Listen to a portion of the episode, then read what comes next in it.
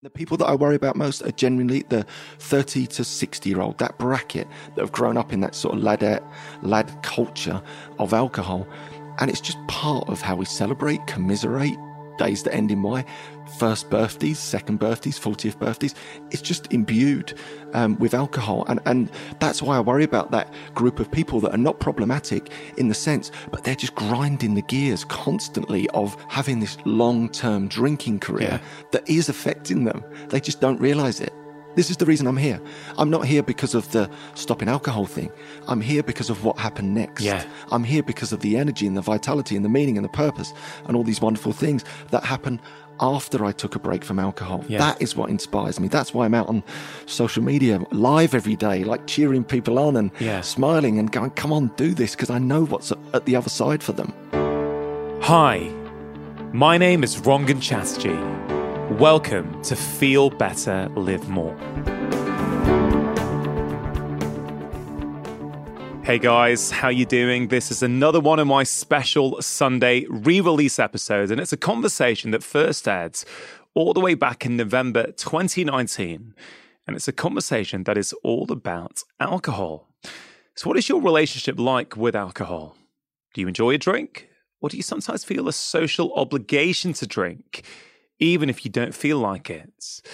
Well, in this conversation, I speak to the performance coach and author Andy Ramage, who co founded One Year No Beer, a habit change program that invites people to take tactical breaks from alcohol. Now, Andy used to be like so many of us, not a full blown alcoholic, but what he calls a middle lane drinker. He would drink a bit to unwind when seeing his friends at work events, and possibly a little bit more at the weekends. And almost 10 years ago, Andy decided to try a 30 day trial without any alcohol at all. And he's still going now. In fact, he says he cannot imagine bringing alcohol back into his life.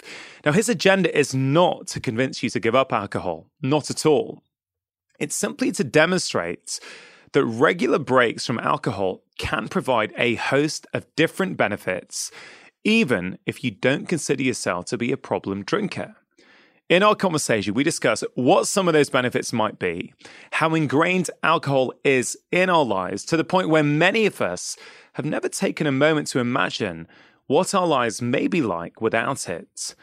This really is a powerful conversation that I hope results in you being a little bit more intentional about your own relationship with alcohol.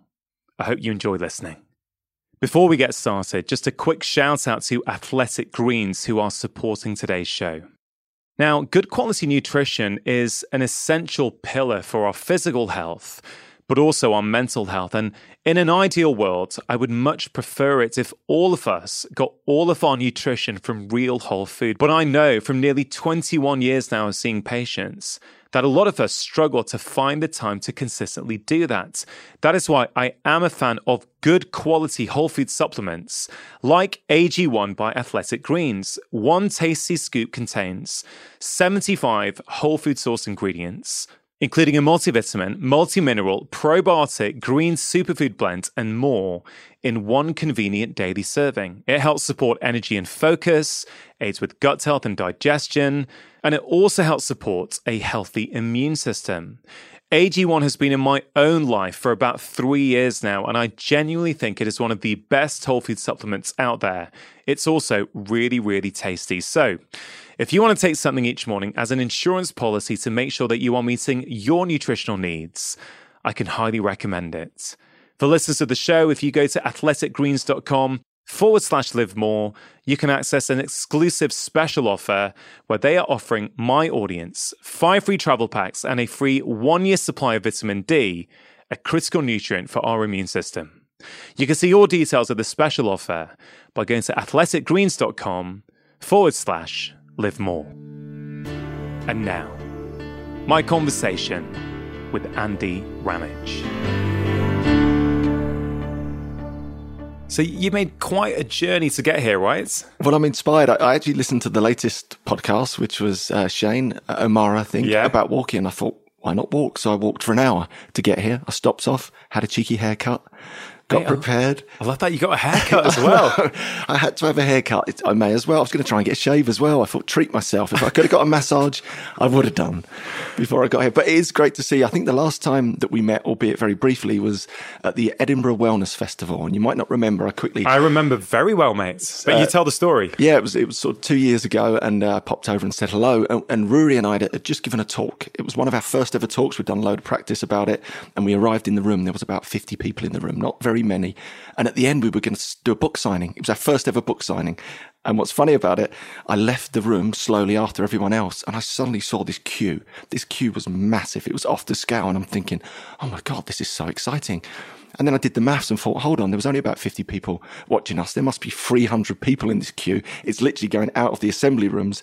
And I scanned to the front of the queue, and there you were, signing your books. And I thought to myself, that's a first. I've just had envy. There's a new experience. Oh. And next to it, there was a pile of our books and one person. I can't even call that a queue.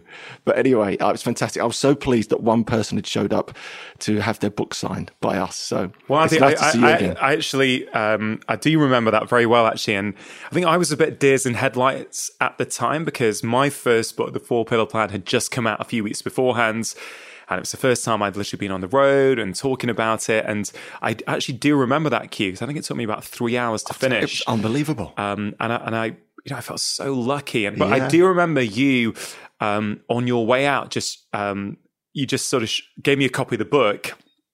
I said we should talk. I'd love to talk to you on the podcast. Um, and at that time, I was like, yeah, yeah, no worries. It sounds great. And it's been on my list since then.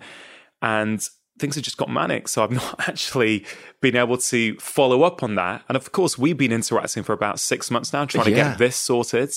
Um, but look, you know, I have been really excited about talking to you because I suspect if you went and did an event now, there'll be many more people coming up to talk to you after this because I think your story is super inspiring. And everything you do really now is about helping people understand their relationship with alcohol. Is that fair to say? Oh, absolutely. It's trying to present a different message around alcohol that actually it's not this thing that you need to give up. You actually gain a massive advantage by taking a break. So it's a new message. It's a fresh message. It's not fire and brimstone or pointing the finger. It's like just take a break and see what happens. You know, and if you get stunning results, keep going. And that's really starting to resonate with people. Yeah.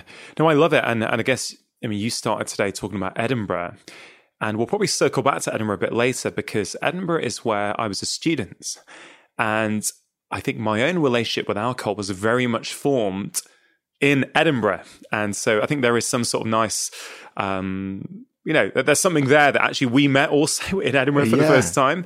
Uh, so look, why don't you talk about your relationship with alcohol? What happened? You know, let's rewind back a few years, I don't know when it was now, when you started that journey of re examining your relationship? Yeah, for me, it was very clear. It was in my mid 30s. I'd sort of reached that conventional place where happiness apparently resides. You know, I had the car and the big job and the lovely family and all those type of trappings.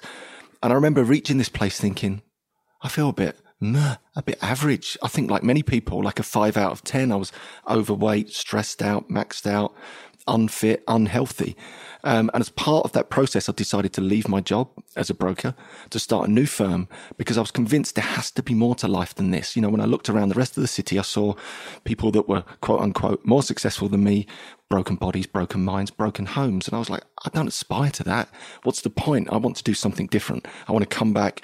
I want to build a foundation of wellness and vitality. And from there, peak performance. So I had nine months off, which was fantastic gardening leave. I traveled the world. I trained for the best of the best, co-founder of NLP, Rich Roll, Sara Campbell, the world champion free diver, just to learn everything I could about wellness and vitality. And when I came back to start this new business, you know, I was going to meditate and I was going to eat salad and stuff. You know, I was in that type of mindset but I was totally inconsistent. I was inconsistent in the way that I exercised. I was inconsistent in the way that I showed up in the office. This inconsistency was everywhere. And finally, the penny dropped. I thought, it's alcohol. But it was the last thing that I ever questioned. And I see this all the time. I'd looked at meditation. I'd looked at my diet. I'd looked at nutri- um, exercise.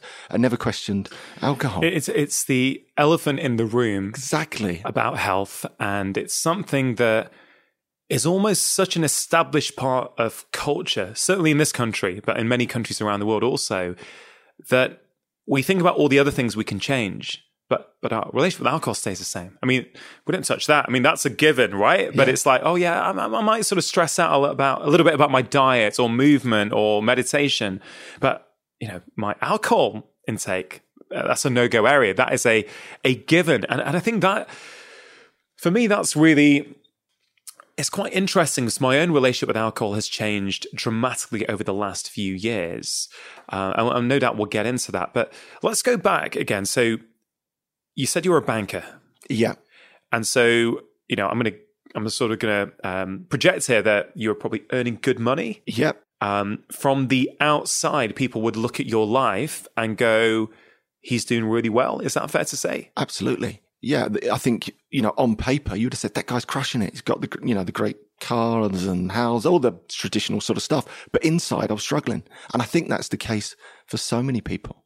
Um, outwardly, they present this persona that they're doing very well, but inwardly, they're struggling a bit mentally and physically. I was definitely suffering. What was there a was there a particular moment? I mean, you've you've mentioned when the penny dropped, but I don't know. You know, banker culture. From uh, what I know of some of my friends from university who've gone down that road, and just from seeing what I've seen, um, alcohol, socializing, fuels a lot of that industry, from what I can tell. Oh, absolutely. And but what's interesting since I've got into this, it's not just banking or broking that I was in or trading. It's media.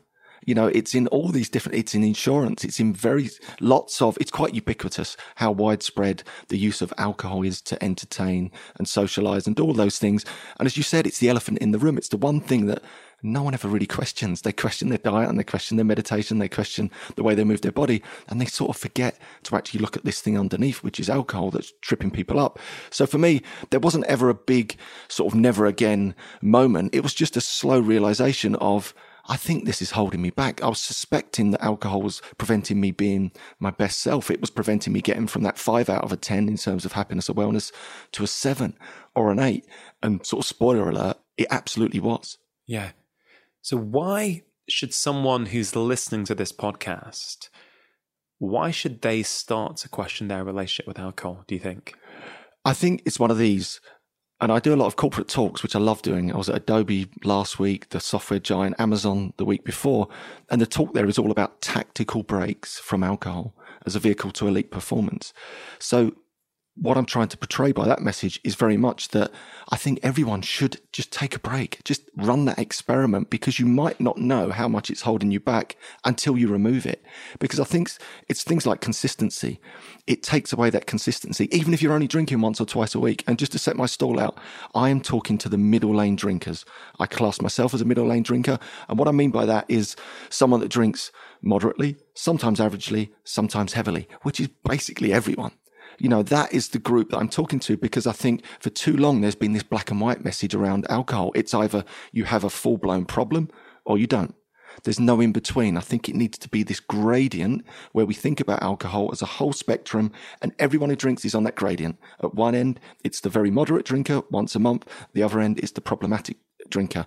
And most people spend all of their time oscillating somewhere in the middle, don't they? I think they're average, sometimes moderate, sometimes heavy. That's the group of people Yeah. I'm talking to. I think that's the most powerful part of your message. That idea that it's not black or white. Um, I think many people are walking around, and many of my patients are coming in with a problematic relationship with alcohol, and they wouldn't conventionally. They, they wouldn't call themselves an alcoholic, Yeah. you know, and depending on how you define that, I would agree that they're they're not alcoholics. Uh, you know, a lot of people think that oh, they're not waking up needing a drink, they're not falling out of nightclubs every day at four a.m. or whatever. You know, they don't have a problem with alcohol. They just come back from work and you know, I'll have a half a bottle of wine. Well, they start off with a glass to de-stress from the day. That glass becomes two, three glasses, and that happens Monday, Tuesday, Wednesday, Thursday. What happens is what I call the ripple effect. So. Um, you drink a bit more than you ideally wanted to unwind from the stresses of the day, but then your sleep gets trashed. So you sleep well, and then the next day you're feeling groggy. So you need more caffeine and more sugar to get you through. You're more stressed at the end of the day. So what do you need? You need again the alcohol, and it, you're almost in this vicious cycle that until you stop, you don't really realize how good you could feel. But that's literally what happened to you. I mean, what happened? How did you come up with the idea? I tell you what, I'm going to take a break for 30 days. What happened there and why 30 days? Uh, initially, because that's all I could muster. You know, and, and this is where the whole genesis of one, you know, beer comes from. I didn't have a problematic relationship with alcohol in that traditional sense. Hold on, I'm gonna hold, I'm gonna pull you up on that, right? Yeah. So, when was the last time you had a drink? Six years ago. Six years ago, right? And you at that time were saying to yourself that you don't have a problematic relationship with alcohol, and, and certainly by conventional standards. Yeah. If I ask you to reflect now, given all the changes in your life, how you've improved your health, your well being, your performance, your cognition, I'm guessing relationships, right? Would you look back now and still say you didn't have a problematic relationship? Well, no, I think the way I, I look at it is to say that was I drinking too much? Absolutely but so's everyone else. I think it's been so socially ubiquitous that everyone's on this level playing field of drinking too much. So did it feel exceptional or problematic? Absolutely not at the time, but you're dead right. On reflection, I was drinking far too much. Um, again, but so are most people that are stuck yeah. in that sort of loop that you're talking about. And it doesn't even have to be every day. It could be once or twice a week, but that once or twice a week destroys your sleep. And we know you've had some brilliant people, Matthew Walker on the podcast that talks about alcohol and sleep. That destroys your performance. It destroys your mental health, destroys your productivity from one or two times yeah. a week. And I think what people don't realize, the knock on effect is for a couple of days. So even if you think about it and you're doing yeah. the maths, right? If you're drinking twice a week, and it takes you out for a couple of days, you're losing over 50% of your life, of your performance to underperformance due to the fog of alcohol, even if it's only a couple of drinks. Yeah, you're absolutely right. And I guess if someone had told you six years ago, hey, Andy, look, um, you're drinking too much, right? Um, you're going to, in six years' time, have not touched a drop of alcohol for six years. You you probably would have laughed in their face. Thought, what are you talking about? Oh, right? Absolutely. I mean, so the goal for you was never to stop drinking. And I think that's very powerful. So you never planned to completely stop drinking. And I'm not saying you have completely stopped. Obviously, for six years, you've not had one. I don't know how you would um, talk about yourself and your relationship with alcohol now. And I think that's what you're offering people, isn't it? You're offering people, it's not about giving up necessarily. It's, it's almost as if you're trying to say, hey, look, let's give it a go why don't you see how you feel when you don't drink? And is that all you're asking people to do? Exactly. That's it. In a nutshell, I choose not to drink because why would I? But prior to that, I stopped and started many times. I slipped up and stumbled and fumbled. And just so you know, the co-founder of One Year No Beer, Ruari Fairbairn, he drinks every now and again in full control on his own terms. So I'm all about people drinking if they wish to. But what I really want everyone to do is to run the test, run the test and see the results that you get. And if you feel amazing, keep going. So back to those talks that I deliver, I talk about people doing a split test on themselves or an A and B test effectively. A, you with alcohol right now, gather your stats, you know, BMI, weight, resting heart rate, all those wonderful physiological stats, and then the subjective stats, productivity, time, motivation, stress, your relationships. Run the test for 28 days. That's all you've got to do. I prefer 90 days because I think you get better results. And when you think about it, 90 days, a 90 day break from alcohol over the average drinking career is about 0.49% everyone's got 0.49% just to run the test. And if you get the results and you have this visceral experience of these improvements and you've got more time, you've got more motivation, you've got more productivity, you've lost weight and all these wonderful things, then the answer's in the data, the answer's in the visceral experience. And then my job's done. All I've got yeah. to do is help people start, keep them going for long enough to have their own experience. Then their relationship's transformed. I find that term you just mentioned, your drinking career, I find that interesting because I've used that term, I've heard that term, and and in many ways, you know, language often gives us so much insight into how we view something in society, and even that idea of a drinking career. It's a pretty remarkable phrase, isn't it? Really? Yeah, and and this is what I think culturally we've got this sort of blind spot to alcohol. It's just yeah. sort of crept up on us. And, and the people that I worry about most are genuinely the 30 to 60 year old, that bracket that have grown up in that sort of ladette, lad culture of alcohol. And it's just part of how we celebrate, commiserate, days that end in Y, first birthdays, second birthdays, 40th birthdays. It's just imbued um, with alcohol. And, and that's why I worry about that group of people that are not problematic in the sense, but they're just grinding the gears constantly of having this long term drinking career yeah. that is affecting them. They just don't realize it. Yeah, absolutely. So when you when you stopped drinking, when you when you went on that trial, were you still working as a banker? As, as a broker, yes, as, as, a broker, excuse me. Um, yeah, absolutely. And I found it incredibly difficult. And I remember there was one really annoying colleague of mine when I made the big announcement, I'm going to take, you know, a 28 day break from alcohol. He laughed and said, "There's no way in a million years you'll ever last a month." And he was right.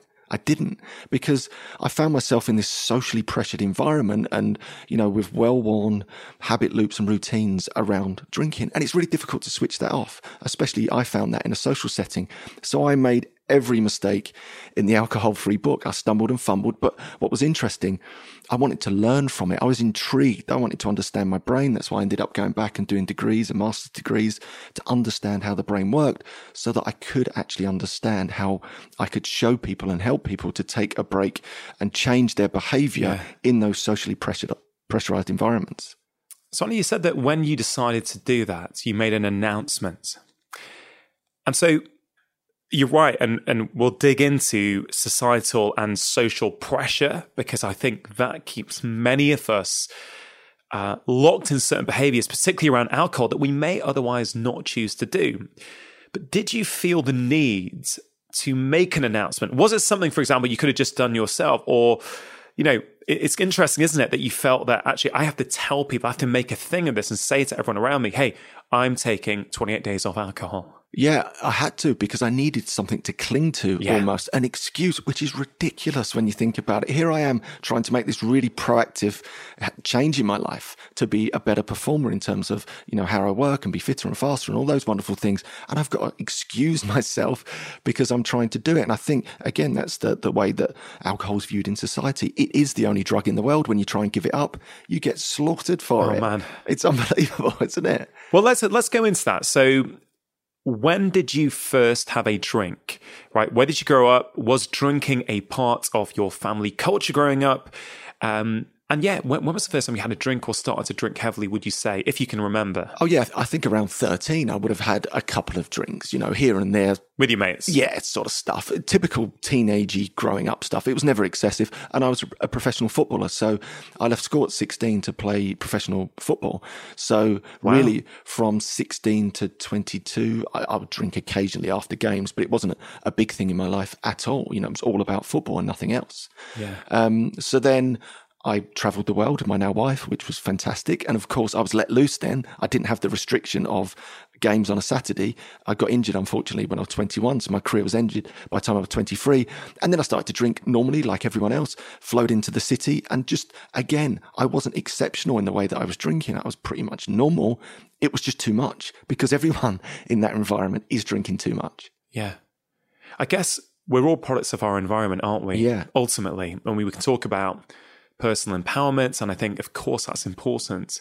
But, you know, really the environment in which we live, the people with whom we surround ourselves with, ultimately that dictates so many of our choices. And actually, to go against that, to go against the grain, you've got to be pretty strong. You've got to be pretty secure in yourself because the easiest thing is to do what everyone else around you is doing. Oh, it, it totally. And I think social pressure is huge when it comes to alcohol. We ran a survey in conjunction with Stirling University of 2,000 people, and 97% said, right, which is a staggering result. 97% of people said the number one reason they don't take a break from alcohol more often is because they felt socially pressured. 85% of them said that they felt socially pressured at work to drink. And I think people underestimate the power of social pressure in the sense that from an evolutionary standpoint, we've got this inbuilt instinct to remain part of the tribe. Yeah. It's so powerful. Um, so when people assume that it's just a normal drinks night, there's a ton of pressure going on there that people can't quite see, but it's there that I think is encouraging people to behave in ways that, you know what, they probably don't want to. Yeah, absolutely. Look, if, if I reflect on my own uh, relationship with alcohol, so you know, I grew up um, and my you know, occasionally mum would have a glass of wine in front of the telly. Um, I've got a, I've got a, a, happy memory of my dad, especially because my dad's not here anymore. Uh, on a Friday night, he'd be in our kitchen. Uh, the radio would be on. He'd probably have Radio 4 on, something like that, or Classic FM, which is what my dad used to listen to. And he'd be ironing and he'd have a lager and lime often. That was, I think, his relaxation on a Friday night. You know, listen to Radio 4, uh, have a, have a pint of lager and lime and do some ironing. But I guess culturally, we didn't drink that much. I didn't see my parents drink that much. It was now and again.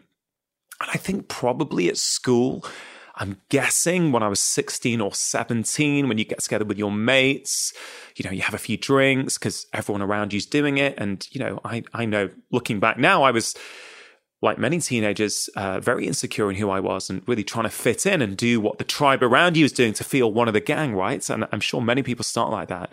But moving back to Edinburgh, at the age of 18, I left the northwest of England uh, to go 240 miles away to Edinburgh uh, at medical school and got there and moved into Halls of Residence and it was Freshers Week.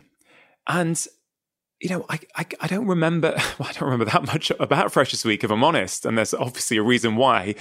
But I remember, you, you know, I remember drinking something. I think it was a, I think it was a pint of lager. Um, and I don't think I'd really drunk much lager up to that point. I think I'd had a couple of sips of my dad's lager and lime, but the lime makes it super sweet, right? So yeah. I'm at uni, away from home, you know, probably feeling a bit homesick, trying to fit in. And I have a pint of, I don't know, Carling or something. I can't remember what was what was served in the uni bar. I didn't really like it, yeah. right? But you know what? Everyone around you's drinking it, so you sort of you power through right? You power through until you finish your pints. Yeah. Um, and then before you know it, by the end of the week, you quite like it because every night you're at events and everyone around you is drinking, you know, multiple pints and it's the thing to do. And it's, it's an interesting idea, isn't it? That we don't actually like something, but we keep persevering. I mean, how many people honestly like lager or wine the very first time they have it. I don't know if, this has come up in your Facebook groups or not. I mean, how many people actually like it the very first time? I think it's probably zero. Yeah. That's the truth. You, you, you, you acquire that taste, you learn it. It's a learned habit. And so for me, obviously, uni and medics in general have a very, um, you know, I don't know if people are all aware of this, but medics are big drinkers. Yeah, absolutely. You know, medical school, medical students, there's a huge drinking culture. But for me, going back to my relationship with alcohol, I grew up not really surrounded by alcohol, see it now and again, go to uni, and then suddenly you're drinking loads and it's part of culture. And that really continues into your 20s, maybe into your 30s. And I think over the last few years, I have, you know, I barely drink anymore.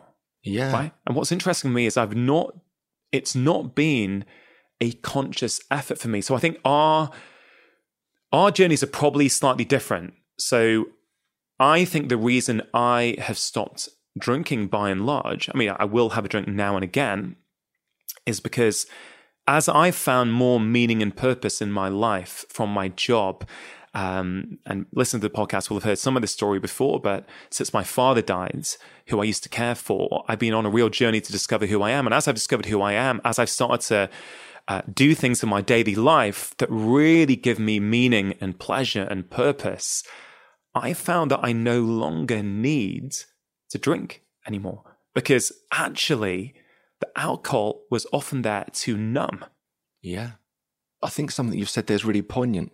I think the greatest discovery you'll ever make is your authentic self. Yeah. And I think that's shining through. And I think alcohol masks that it puts on this front, whether you're numbing or whether you're trying to be someone that you're not. And when you remove it, you get this chance to be you again. You get this chance to turn up and be social or relax or relieve boredom as you and experience life as you. And if there's things underneath that need to be dealt with, because that's very often the case with people, especially on the extreme end who use alcohol, you get this chance to bring back your vitality, bring back your energy, and also deal with anything that's underlying, but ultimately become you again, your authentic self. That is so powerful. That is the greatest discovery you'll ever make. And I think that leads to more meaning and purpose and vitality in one's life. And I think that's the experience that you've just had and I've had in many ways. Yeah. And I guess we've just come at it from different ways because what's really clear to me is that the work you're doing is so important. And I don't really know or have come across another organization or company or group who's really giving a voice to this, as you call, middle lane drinker. Yeah. Um, and I think that's incredibly powerful. But for me, as I was thinking about this, it's really clear this is not actually about alcohol. Alcohol's almost the the gateway, isn't it? I mean, that's Yeah. how it feels to me. It ain't about alcohol. It's the excuse. Alcohol's the excuse to, to get in the same room of community of like-minded people that just want to be better. That's it. Yeah. And for you, by stopping or reducing alcohol, it's led to you getting more meaning and purpose, right? And I guess for me, I find, I have found that by getting more meaning and purpose in my life has by default led to me drinking less alcohol. So it, it almost works both ways, right? Uh, all of these things, this is what I say. Alcohol's the gateway, or, or taking a break from alcohol is often the gateway to the good stuff. It's the gateway to more exercise and more movement, better sleep, Yeah. which leads to this wellness, this happiness, this vitality that leads to meaning and purpose. I see this all the time. This is the reason I'm here. I'm not here because of the stopping alcohol thing. I'm here because of what happened next. Yeah. I'm here because of the energy and the vitality and the meaning and the purpose and all these wonderful things that happen after I took a break from alcohol. Yeah. That is what inspires me. That's why I'm out on social media live every day, like cheering people on and Yeah. smiling and going, come on, do this because I know what's at the other side for them. You've experienced that. And I think people can very much relate to your story.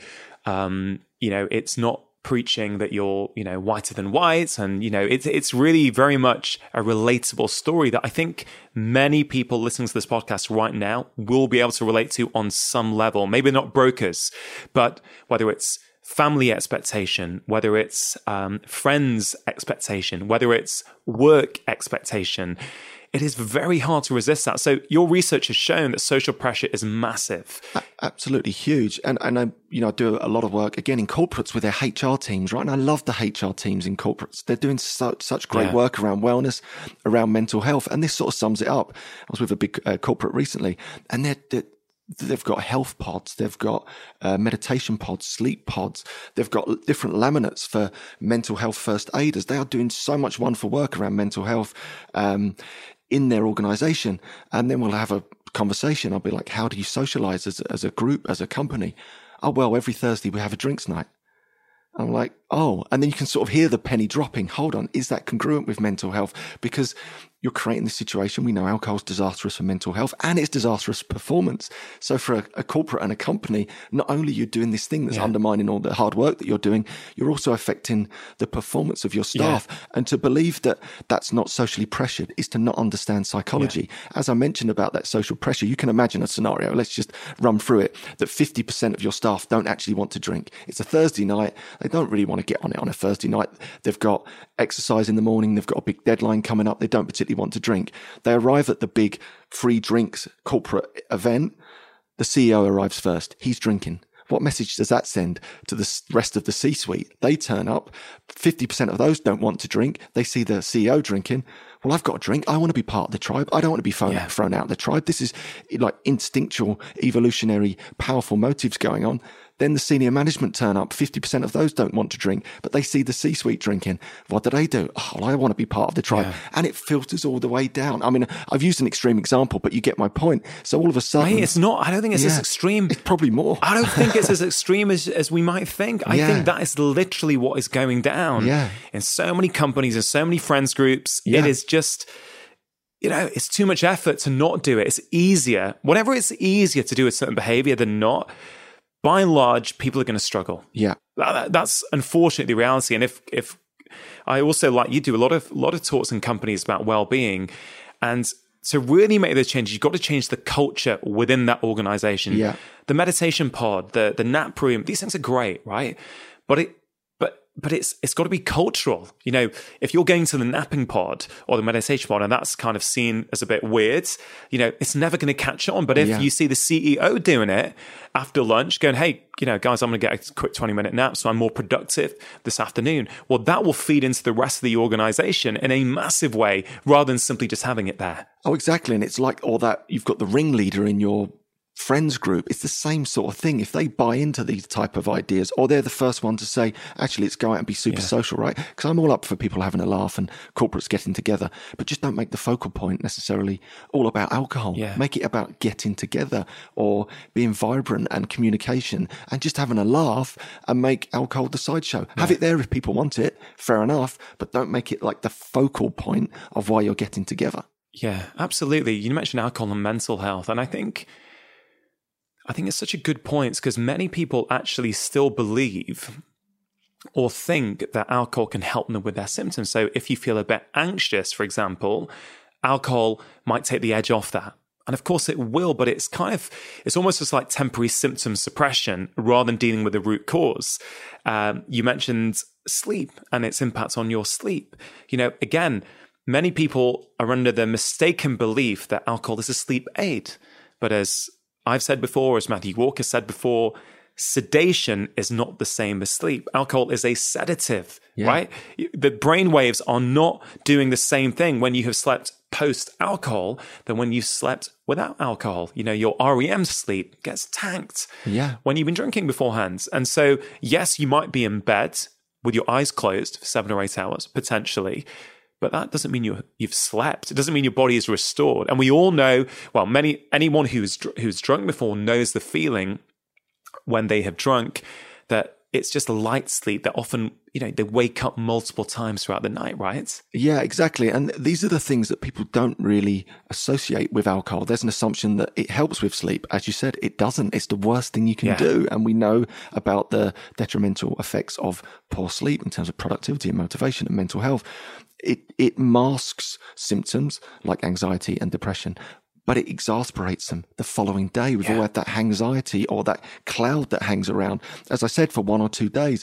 And I think that's what's going on culturally on a mass scale. Even those people, middle lane drinkers that are drinking once or twice a week, they don't realize yeah. that that cloud, that sort of slight underperformance is hanging around for days and days at a time. And when you think about that and you compound it out, you're losing maybe a quarter or half of your life to self-inflicted underperformance.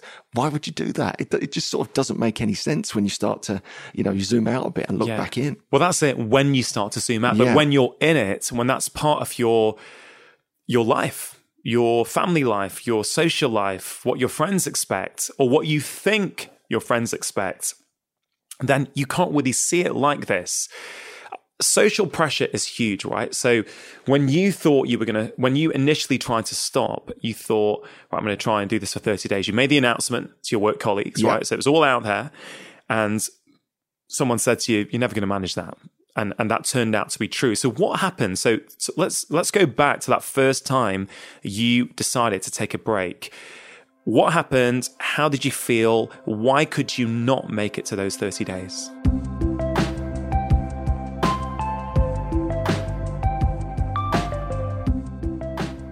Just taking a quick break to give a shout out to Vivo Barefoot, who are bringing you today's show. Now, I've been wearing and recommending Vivo Barefoot shoes for over nine years, well before they started supporting my podcast. And they really have transformed my own life, as well as that of my family, many of my friends, and a lot of my patients. I've seen so many benefits when people start to wear minimalist shoes like Vivo's. I've seen improvements in back pain, hip pain, knee pain, foot pain, even things like plantar fasciitis, as well as a general increased enjoyment of movements because simply walking around in minimalist shoes makes you much more mindful of the experience as you feel more connected to the ground beneath your feet. Now, Vivo barefoot shoes are really, really comfortable. They are the only shoes that my wife and I wear, and the only shoes that I get for my children. If you have never tried them before, I really would encourage you to give them a go. It's completely risk free to do so because they offer a 100 day trial for new customers. So if you're not happy, you can send them back for a full refund. They offer a great range of shoes for kids and adults and for every activity from hiking to training to everyday wear. For listeners of my show, if you go to vivobarefoot.com forward slash live more, they are giving 20% off as a one time code for all of my podcast listeners. Terms and conditions apply. To get your 20% off code, simply go to vivobarefoot.com forward slash live more.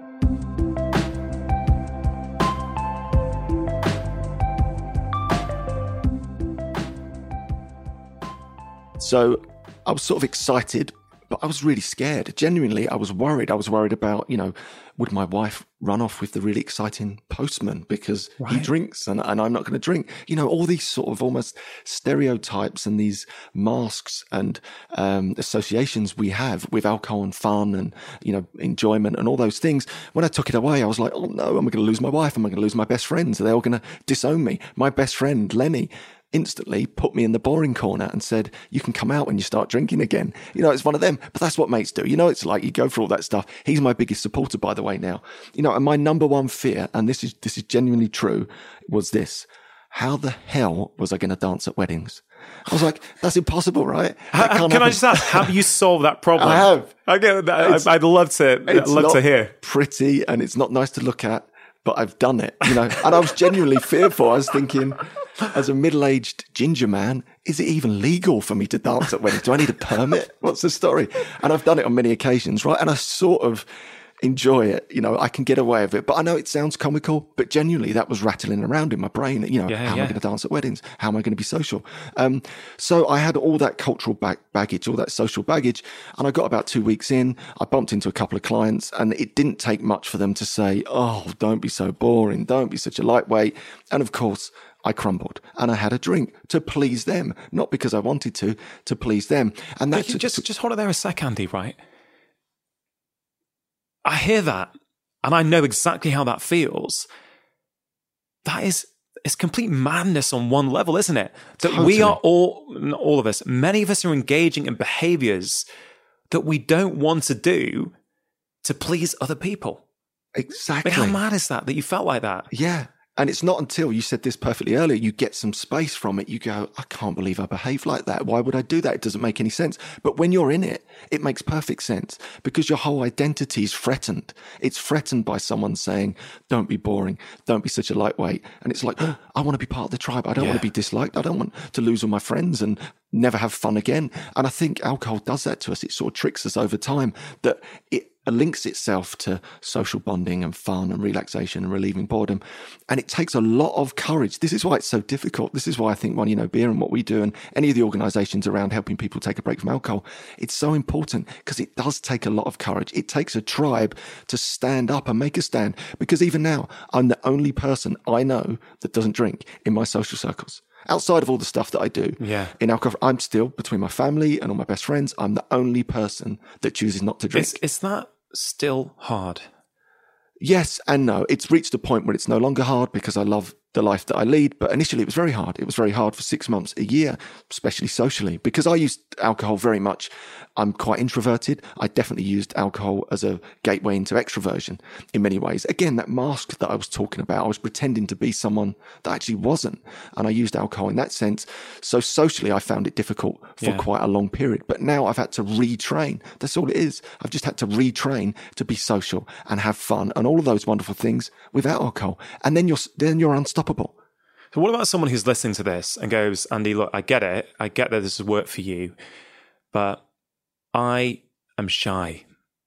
I can't talk to people. I feel really nervous when I'm out in a bar or at a work meeting. And actually, having a couple of glasses of wine loosens me up so that I can have those conversations. Is this approach still for me, Andy? What would you say to them? Oh, absolutely. And I think where things have changed hugely in the last five or six years since I started is the advent of alcohol free alternatives. They're everywhere now. There's been a huge shift in that. Heineken 00, for example, is unbelievably well stocked. Seedlip, first world's non alcoholic gin these alternatives are there and there's real placebo in that. And when I first stopped, I used that placebo all the time. So if I was out socially, I would feel exactly like that person you described. I'd find it very difficult to socialize without those one or two drinks. So I had to retrain myself, but I did that whilst holding on to something that looked like alcohol, that tasted like alcohol, that stopped very, a lot of the social pressure because people assumed I was just drinking. And that was enough for me to buy me the space to retrain myself yourself to be social without alcohol. And then you're unstoppable because you can do all those things that you always wanted to do without having to rely on this crutch that's actually holding you back. Yeah. It's amazing how long it can take to reset this for good. Um, and as you as you were talking about that story, I had, a, had something just popped into my head, which is I think the first time I started to, I, I, I think if I'm really honest, to the best of my knowledge, the first time I started to reflect on my relationship with alcohol was probably when my son was born and he was a few months old. And I just I can't remember the exact moment, but I do remember one one instant where he, he was maybe three or four months old, or maybe a bit older. I, I can't quite remember when it was. And I a friend of a friend, you know, said, "Oh, we're meeting up at the local pub on a Friday. Do you want to come?" I think I went. I had a couple of pints, and came back I didn't sleep that well. And the following morning, I think I was alone with my son, or, you know, maybe my wife was sleeping in and I was up I've always been an early riser. And I just felt a little bit jaded and, you know, just a little bit not as calm as I could be, just a little bit, you know, anxious and moody, probably. And, and my son wanted to play and engage. He probably was older than three months, I'm guessing now. Um, but I remember thinking, Rangan, all he wants to do is play with his dad and engage. And because you had maybe one beer or two beers the night before, you're not able to do that. And for me, I was like, that didn't sit right with me. I was like, well, hold on a minute. Why should he not get his dad showing up for him in the best way possible? Because he's had a drink the night before. And I think, if I'm honest, I think that was the very start for me because I thought, hold on a minute. Because up until that point, it was just a part of my social circle. It was a part of what everyone did. You get together, you have, you know, you out for dinner, you start off with a beer, then you might get a bottle of wine with the meal. You know, it, it was just, it was the norm, right? And but that, you know, my son now is what? He is nine and a half years old. And I'd probably tell you that it's only been in the last six to 12 months where I've felt fully secure with my new relationship with alcohol to the point now where I can go to social settings and I don't have to pretend, I don't have to get actually a drink that looks like an alcoholic drink just so I don't draw attention to it. All that kind of stuff. Now I even, even last year, if I, even in January of this year, when Penguin hosted a launch party for my last book, The Stress Solution, right? And I probably hadn't drunk for about six to nine months prior to that. And, you know, this was kind of spanky do in London. Lots of my friends were there and people were having champagne. And I went up to give a speech about, or a talk about the book. And it was like someone gave me a, um, a, glass of champagne and you know it feels you know it's almost conditioning i'm yeah. on i'm there in front of 50 100 people with my glass in my hand talking and i think i took a couple of sips without thinking about it right? I didn't even think about it. And then literally about half an hour later, I thought, God, I'm not feeling great. I'm feeling, I'm already starting to feel that slight buzz. Yeah. And I didn't like it anymore. And so I just put my glass down and left it. So I probably had two sips, three sips. That may be one of the last times that I had a drink. Um, but even having been reflecting and changing my relationship with alcohol over the last nine years, it, even that, that conditioning is so ingrained that without thinking, I rock up on stage with a glass of champagne. Yeah, I mean, it's amazing. And there's a couple of things in there, but one of them that I have to get across to people all the time is this failure's part of the process yeah. when it comes to taking a break from alcohol. Too many people have this perfectionist mindset about behavioral change in general, in fact. And uh, I talk about this in the new book, Let's Do This, that maybe we'll get to later. But um, what's really interesting is that you have to encourage people that you will slip up, you will stumble, you will fumble. Like years and years of psychological and social conditioning have been like layered through your life that occasionally you're going to do something that your rational brain doesn't want to do. Like you're going to pick up the drink. And what happens to too many people, they'll get, let's take an extreme example. Someone that's drinking every day will come to One Year No Beer. They'll do a 28 day challenge. They'll feel amazing. They'll get all the psychology and they'll be really like on a roll. They'll get to day 21 that old conditioning will turn up. They'll be at a swanky do and someone will hand them a champagne. They'll drink the champagne and they'll go, that's it. I've blown it. I've failed yet again. I don't have the motivation. I don't have the willpower. But the truth is, failure is part of the process. And I got really interested into this and I actually did some research around a guy called James Prochaska, who has the yeah. behavioral stages of change yeah, yeah, model, trans-theoretic model.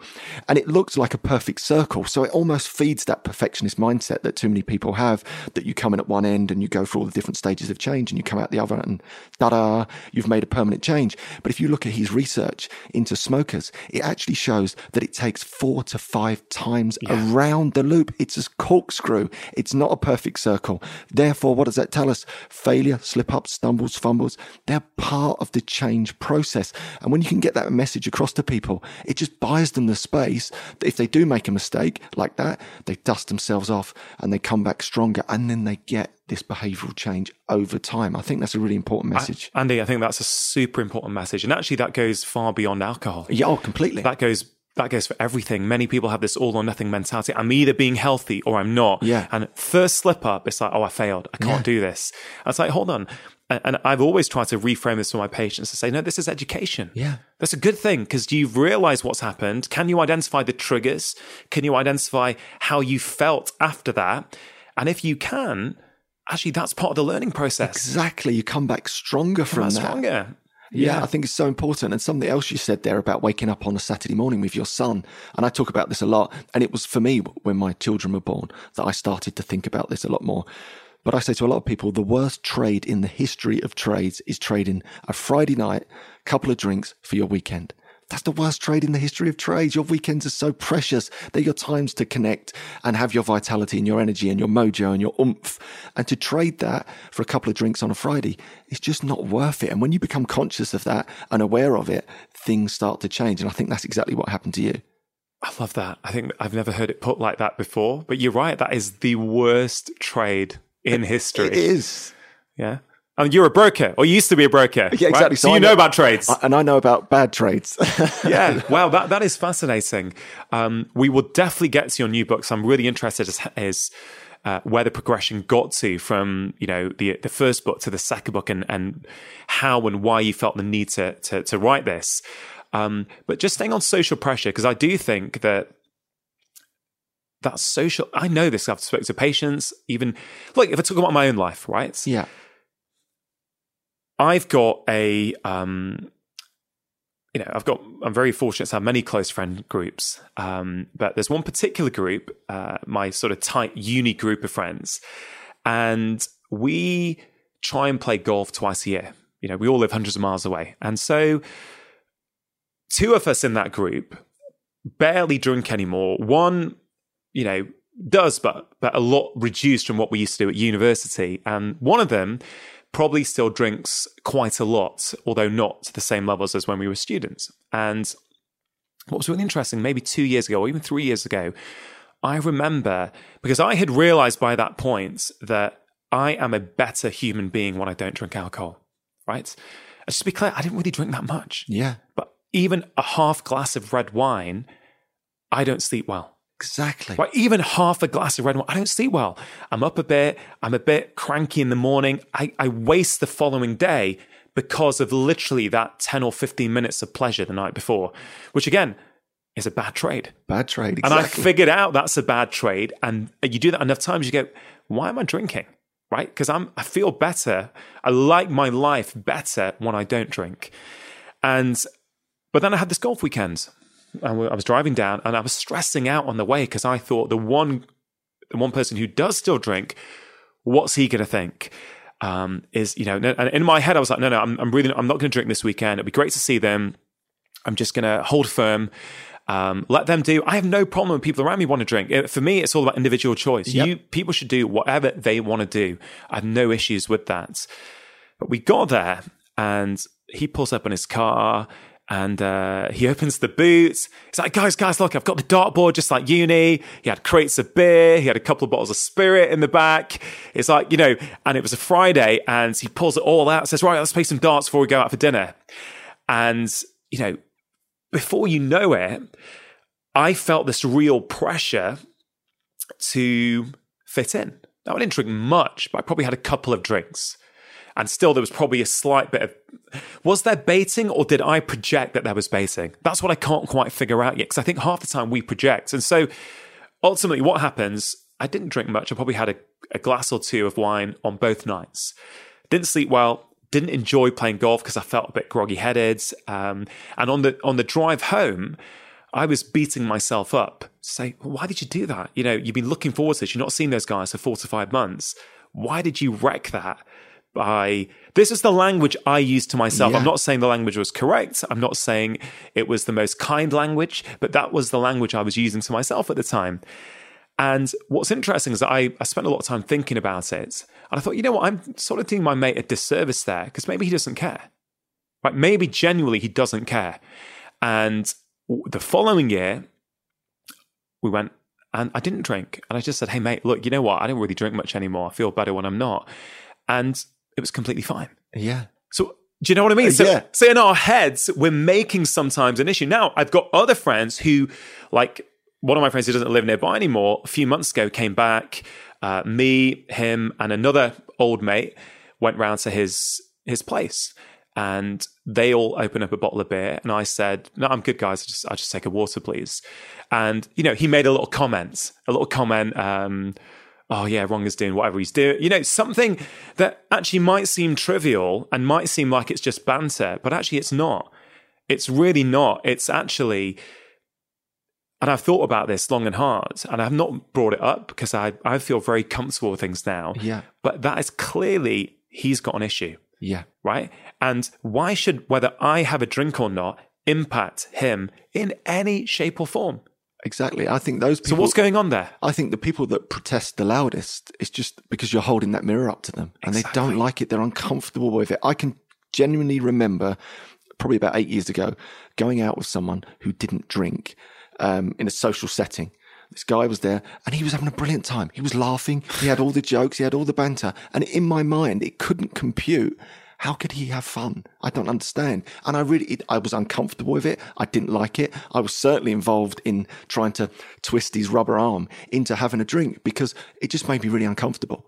So I know how that experience feels. So on the flip side of that, I know when people protest the loudest and they give me stick, it's because they're probably a bit unsure about their own relationship with alcohol. And here's the great secret. Having been alcohol free for six years now, the amount of people that were the original big protesters that have come up to me since that have either stopped drinking or taken a break from alcohol and have said to me, look, one of the main reasons that I probably protested the loudest because I actually was drinking a bit too much myself. So, you know, I'm all about trying to be at that epicenter of change. Yeah. I think that's what you do is brilliant. It's about like just let that flow out into the world because you just give off this goodness and you give people a chance and the courage for them to take a break as well. The classic example is you go out to a, a corporate lunch, you know, in the city, that's sort of what you do. And I know how this works, right? Most of that table, they don't want to drink.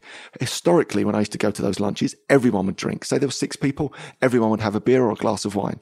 When I stopped drinking and had the courage to say I'm not drinking, I'd say 50%, if not more of that table would not drink every time because it gave them the courage. It gave them the confidence that one person is doing this. Therefore, it's okay for me. It's like we're a herd, right? And we just Yeah. we just follow the herds, and it's uh, we want to do what everyone around us is doing. Exactly. We want to be part of the tribe and the tribe at the moment all drink. Yeah. That's the difference. And I think as that starts to change, it's going to become easier and easier. if I go back to that group of four, what's really interesting for me is that as um, as me and well, I'm not I'm not using people's names here for for a reason. Um, as I and my friends who rarely drink anymore, if at all, are drinking less. Now that guy who we were concerned not concerned about, the guy who was drinking more, he's reduced his alcohol intake and his joint pains that he was getting have gone down dramatically.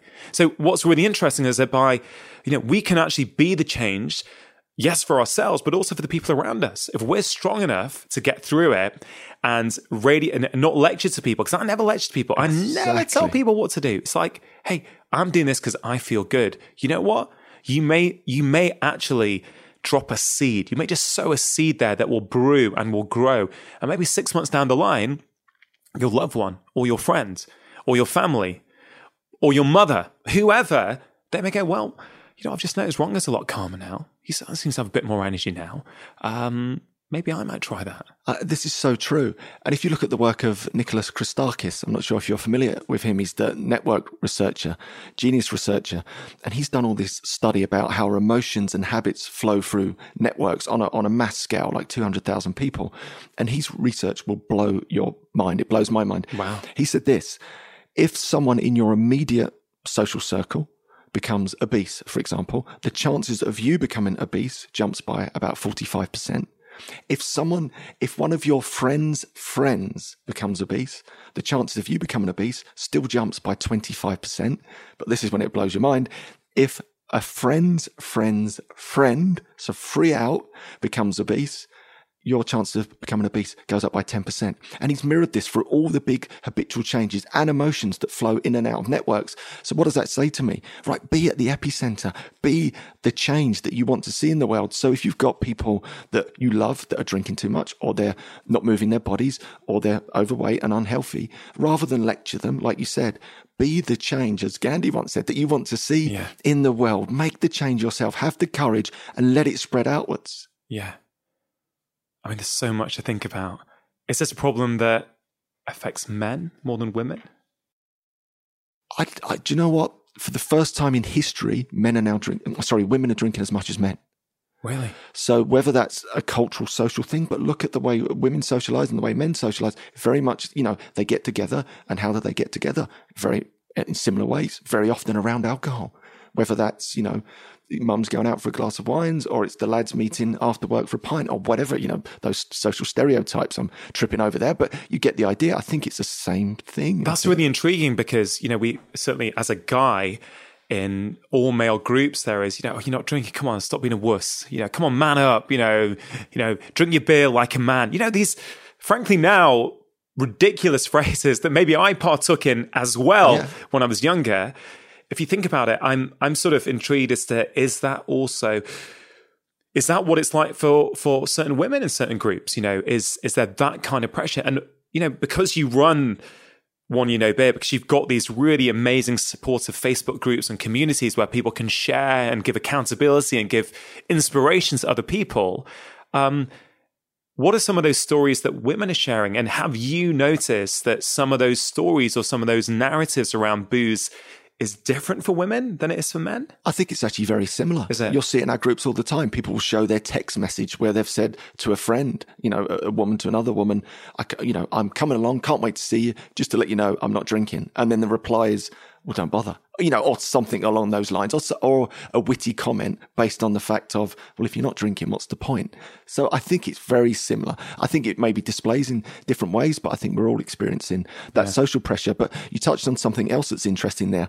And I think why tribes are so important. You know, if there's a change that you want to make in your life, whether that's to change the way that you move your body or the way that you eat or the way that your relationship is with alcohol, find a tribe of like minded people. Yeah. It's so important. And what I love about the One Year No Beer tribe. I am biased clearly, but I think it's the best of the internet. And and the reason I do is because and we can talk about this, Johann Hari and connection and all these type of things. Um, people want connection; they're desperate 100%. for connection. And what's beautiful about our members, which who I love, I think they're just stunning, is that all the fluff of the internet is gone. All that social fluff of, hey, look at me, I'm amazing, I'm on holiday in so and so places. It's gets real really quickly. So bonds happen really quickly. People go in there, they share their struggles and they share their successes. And together, collectively, they inspire each other to make, honestly, the most amazing changes, not just around alcohol. That's the exciting parts I said earlier. It's that they change their career, they lose five stone in weight, you know, they get fit, they get healthy, they have babies because their sperm count goes through the roof yeah. because they're doing all these healthy new these things in their life. I think it's just so important. Yeah, I think that's a great point. I think this is where we can use the internet, we can use social media for such positive change, yeah. right? When we can use it to really create strong connections. And actually, on a deeper level, something I, I think about a lot these days is what is the root cause of a lot of the behaviors that many of us choose, whether it's alcohol, whether it's staying up late binge watching Netflix, whether it is sitting on the sofa and opening that packet of biscuits and demolishing the whole lot. You know, what is the root cause? Because I've realized in almost 20 years now seeing patients that a lot of people know what they should be doing. The question is, for me, it's not what they're doing, it's why they're doing it. And this is where I think connection is key because fundamentally, if we are missing connection, human connection, if we don't feel a part of something, we don't feel nourished in our hearts, I am convinced that we will compensate for that with other behaviors. We will try and fill that gap, fill that hole with sugar, with, you know, binge shopping on Amazon, with binge watching on Netflix, with drinking too much alcohol. I really do. I feel that human connection is so important. And it, and you know, I, I think it's great that you have this supportive tribe where it's just positivity. Yeah. People say, hey, you can do it. Yeah. Hey, I know it's hard because if people's real life tribe is not giving them that, well, maybe that online tribe can give them that strength and that inspiration to keep going. I 100% agree. I think it's connection. And I run masterclasses, which are smaller groups within our bigger groups. And we run a series of sort of tests just to get some markers. And, and the score that always traditionally scores the lowest is connection. You've got these really like fun loving, you know, energized, you know, nice people that are all suffering from lack of connection. I think it is our modern day malaise that people are suffering from. So if you can form tribes, online or offline, this stuff is so important because yeah. it's it's key that you're surrounded by people that get it, that understand you, that support you, that cheer you on. Because as you said rightly, very often our real world connections don't actually support that. So if you can find an online community that is so powerful. And this is the key to all of it. By filling that gap or nourishing yourself with community and connection, suddenly alcohol is less appealing. Sugar is less appealing because all of a sudden you're getting those almost psychological yeah. nutriments from other people. So those things that you've been it's, turning to. It's like I said right at the start, you know, I've stopped drinking pretty much as a default of getting more meaning, more purpose, yeah. more nourishment from my daily life. So I don't I don't want to numb the feeling of life anymore, right? Yeah. I love my life. Literally, I know, uh, you know, that could be off-putting for people, but look, speaking authentically, speaking genuinely from my heart, I enjoy my job. I enjoy spending time with my family. I enjoy putting out a weekly podcast, writing a book for the last three years, you know, every year, uh, seeing patients, you know, talking to corporates about how they can improve well-being. I love it. Like I literally love yeah. every aspect of my life these days. And I don't want to numb any part of that. I don't want to not experience it and feel it.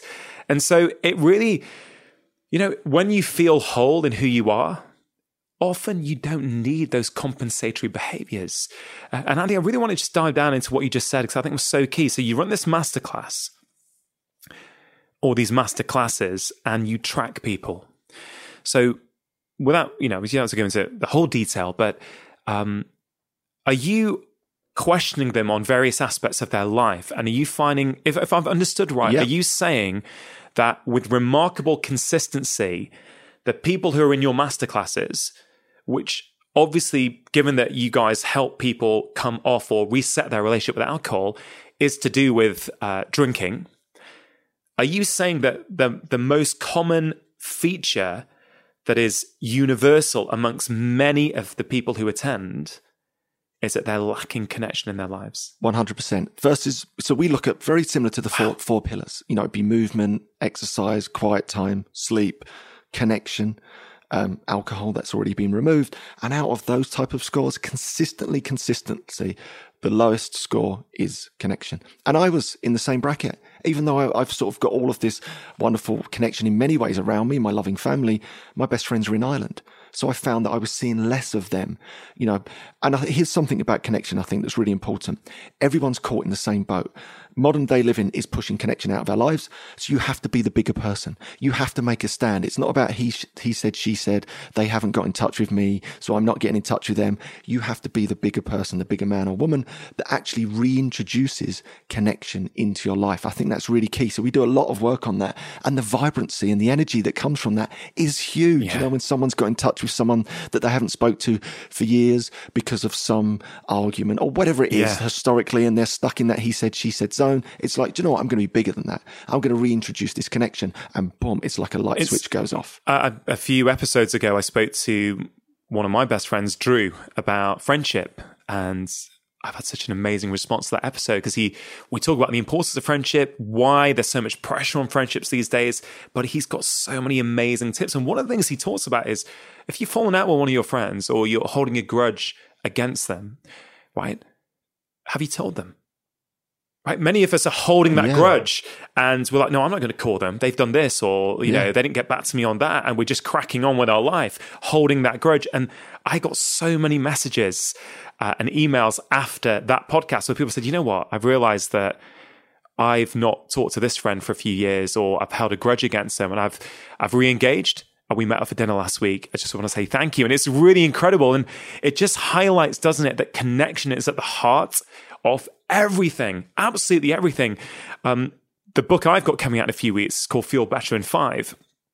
And it's all about five minute health interventions and it's all based on behavior science. And we're going to go into that because I know you've got this book coming out at the same time, I think, called Let's Do This. Yeah. But I split up health into three sections mind, body, and heart. Mind is how do we do things that feed our mind and actually help us with our mental health. Body is all to do with things that help us to move our body. Everything takes five minutes in all of them. But the third section, the final section, is what I called heart. It's all about connection.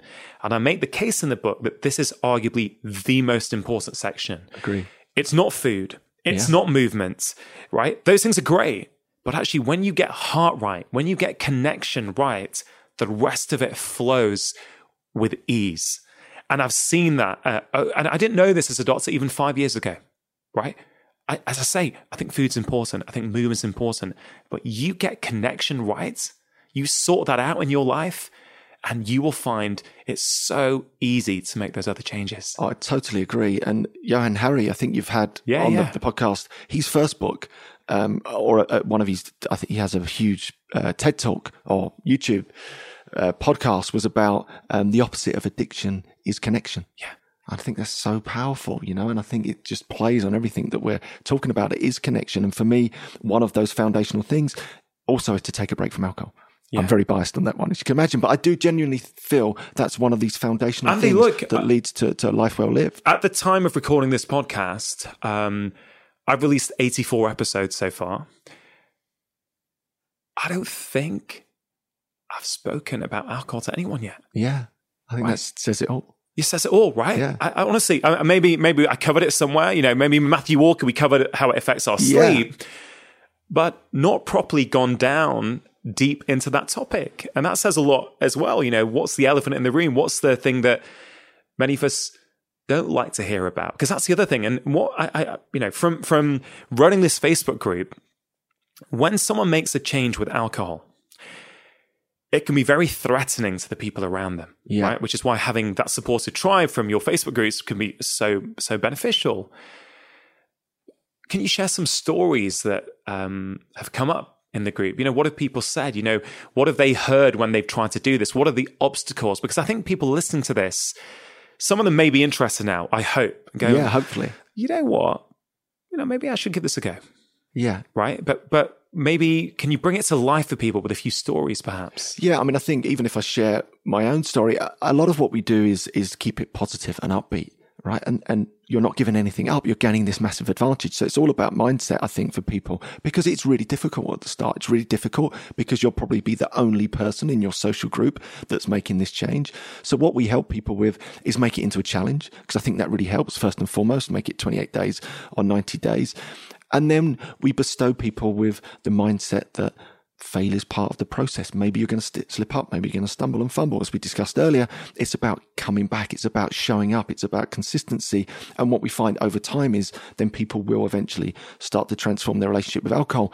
But what we do really very much is promote the, the benefits. My own story in that 90 days, I lost three stone in weight. You know, my body fat went from 35% down to below 10%. You know, I got my time back. Here's the thing. People don't even think about time. Time's a modern day disease in the sense that we don't have any.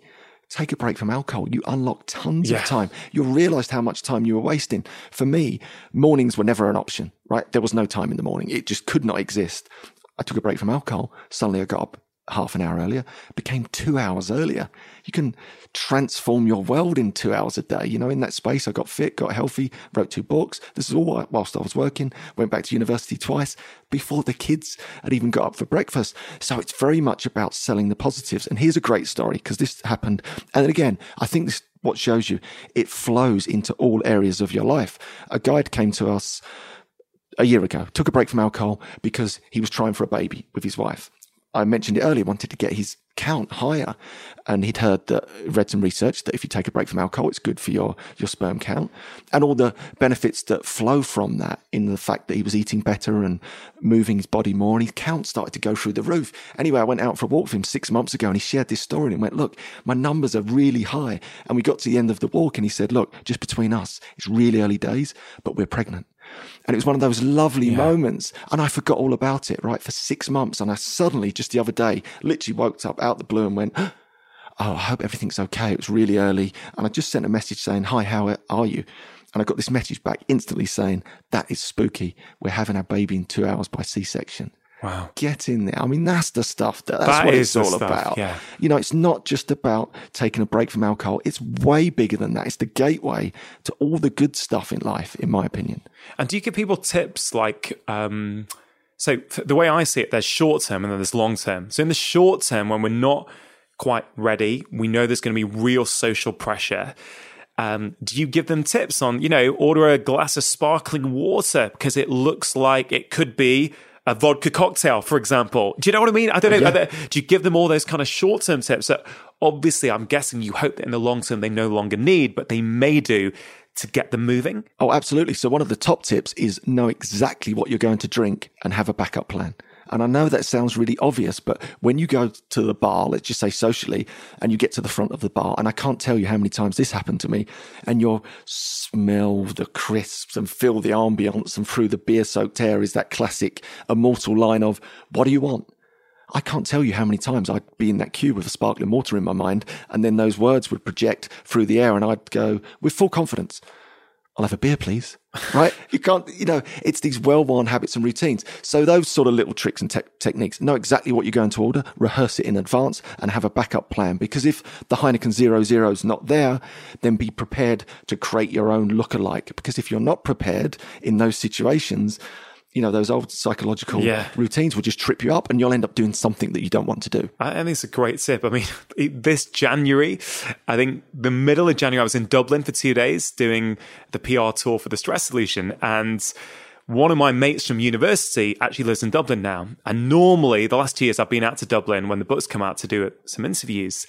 And he would, he, the last two years, he's come to my hotel after I finished and we meet up. And we were in the bar with Irish uh, barman, my friend, and me. That was it.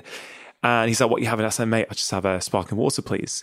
Um, he's like, "Come on, man. You know that's you know you know we, you know we're in Ireland. Come on, let's yeah, have a bit." And you know, for about five minutes, he was ribbing me, and the barman was ribbing me. It's like, "Come on, man. You've seen you." You know, it was it was really yeah. interesting. But I was at that point then where you know, this year I've, you know, generally, uh, as listeners of the podcast will know, I've been doing a lot of personal growth over the last six years. Yeah and and particularly this year, I feel very secure and very strong with who I am. So it didn't actually phase me. I was able to laugh it off. I didn't have to um, make up stories like, "Oh, guys, I'd love to, but you know, I've got an early start tomorrow." You know, the stuff yeah. that I might have done even the year before. This is quite interesting, isn't it? That yeah. you at this at the early days, you do need a backup plan. I think I've never heard it like that. Know what you're going to order and have a backup plan. That's the key, right? Because what if what you want to order is not available? Exactly. Boom, you're done. The beer fear kicks in and you order the wrong thing again. So, and also visualize success.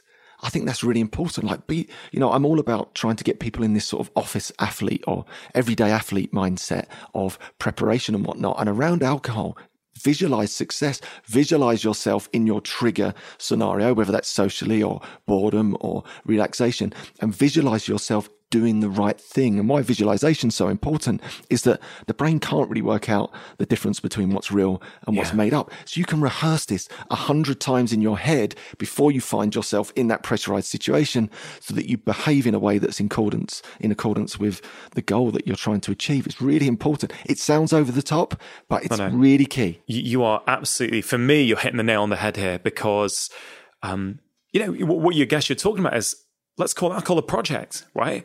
In any other project, you might actually have a plan, you know, have a game plan, visualize what you want that project to look like, you know, but we don't apply the same rules when it's alcohol. And visualization, as I tell many of my patients, is hey, look, if Tiger Woods lies in bed the night before he plays a final round at the Masters and he is visualizing every shot on every hole, the shot shape, where he's going to land it. If if the number one golfer you know, probably of all time, um, certainly in my opinion, um, visualizes the day before he goes out on the golf course.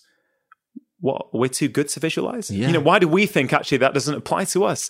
As you say, your brain can't tell the difference. So visualize how you want to be. These Yeah. top sportsmen are doing it. Sprinters, they're visualizing on the blocks or the night before. What's it going to feel like when when the when the bang goes of the gun? What's that going to feel like? Which leg's going out? For, you know, they all do it. These top performers, and as I always say, we're all looking for optimum performance.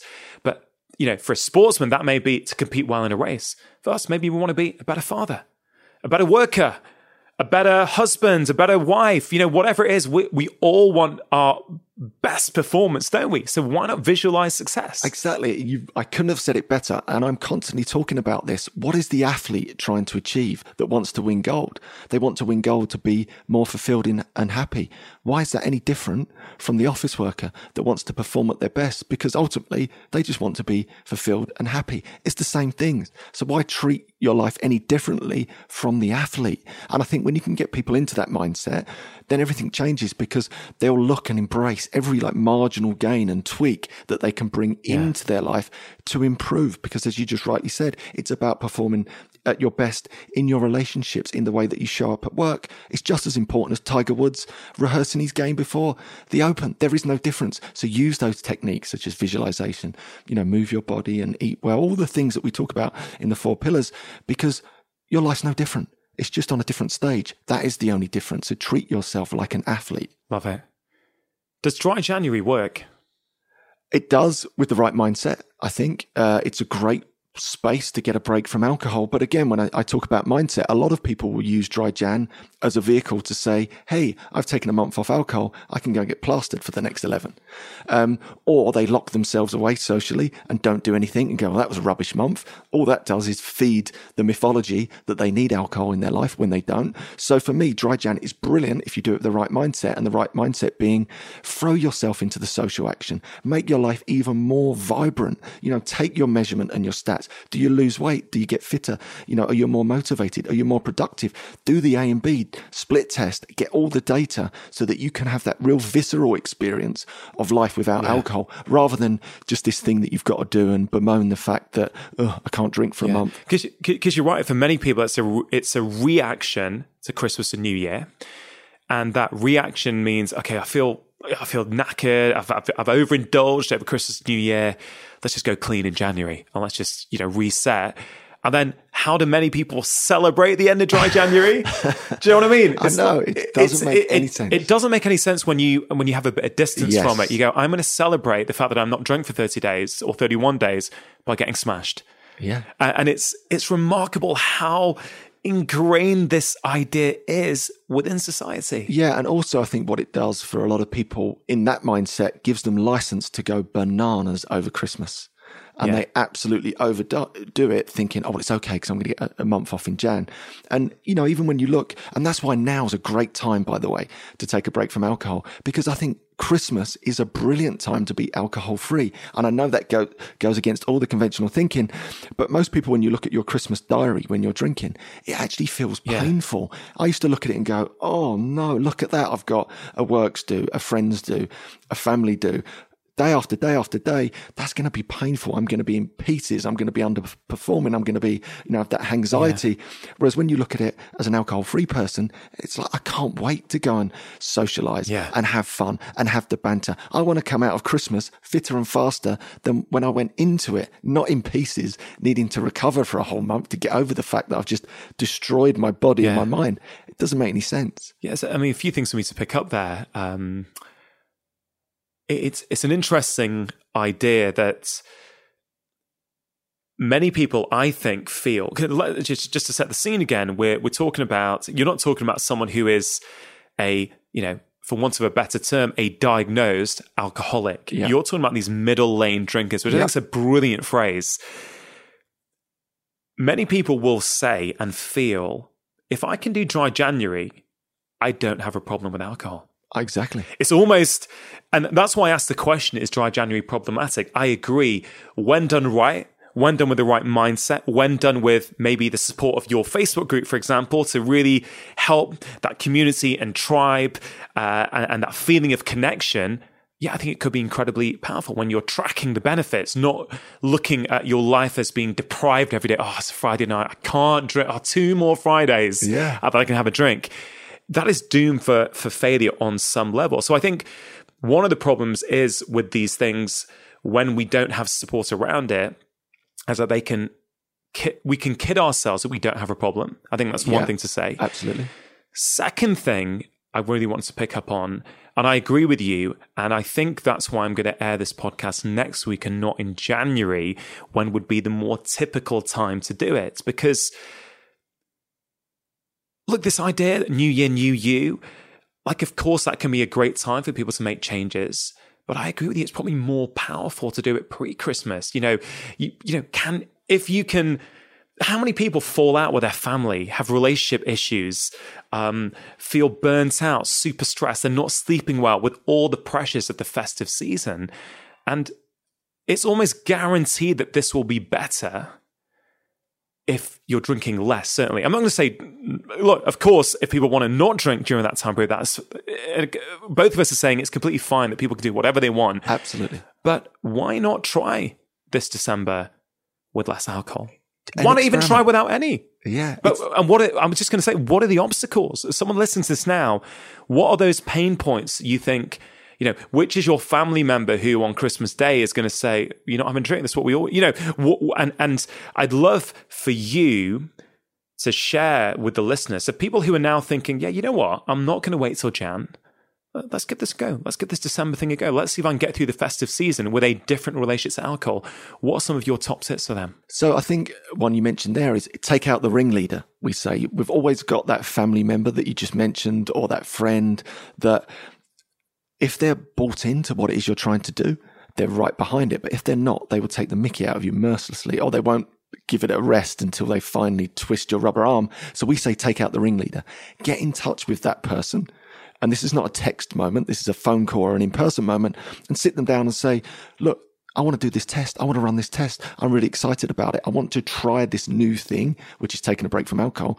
I really like your support. And again, it sounds over the top, but that's a game changer. If you get those people on side, you can bet everyone else follows. Again, it's that herd mentality. So that's one tip. And I think very much it's about mindset. It's about throwing yourself into the Christmas action and thinking, do you know what? I'm going to turn up at the works do and I'm going to have that confidence. And maybe I'm going to see things that I've never seen before. Maybe I'm going to see who's kissing who and actually remember it this time that shouldn't be kissing who and actually enjoy it and maybe dance. See if you can make deeper connection that you've never made before because it all ends up being a bit of a blur. See if you can stay fitter and healthier this festive period. Like throw yourself into the action. What have you got to lose? Nothing. And here's the secret. When you wake up on Christmas Day with your energy and your vitality and your eyes are bright and you feel great and your skin looks great, it's like, that was pretty cool. Maybe I'll do that next Christmas. That's all I'm saying. I think it's all about mindset. It's all about giving it a go and it's all about experimenting. Yeah, I love that. What about that work colleague who maybe isn't the ringleader? I love that. Take out the ringleader. It's such a great. It, it evokes such a such a such a such a fun feeling in it, and I, I totally get what you mean. But let's say you've taken out the ringleader, but there's sort of deputy ringleader that you've not managed to to get hold of. So you're at the Christmas. So so you know someone's listening to this thing. Andy, yeah, I'm I'm in. I'm going to do this. Right. I'm going to come in with the right mindset. I've had a call to my boss and I've explained, hey, look, you know, I'm going to stop drinking for these reasons. So he's not going to he or she's not going to bait you anymore. What happens when you're at that work do, and someone else pops in and it's like, what you what, you- you're on the water? You, you know, wh- wh- why are you not drinking? Come on, it's Christmas. We, you know, Christmas is about drinking. Have you got any tips for what they can say then?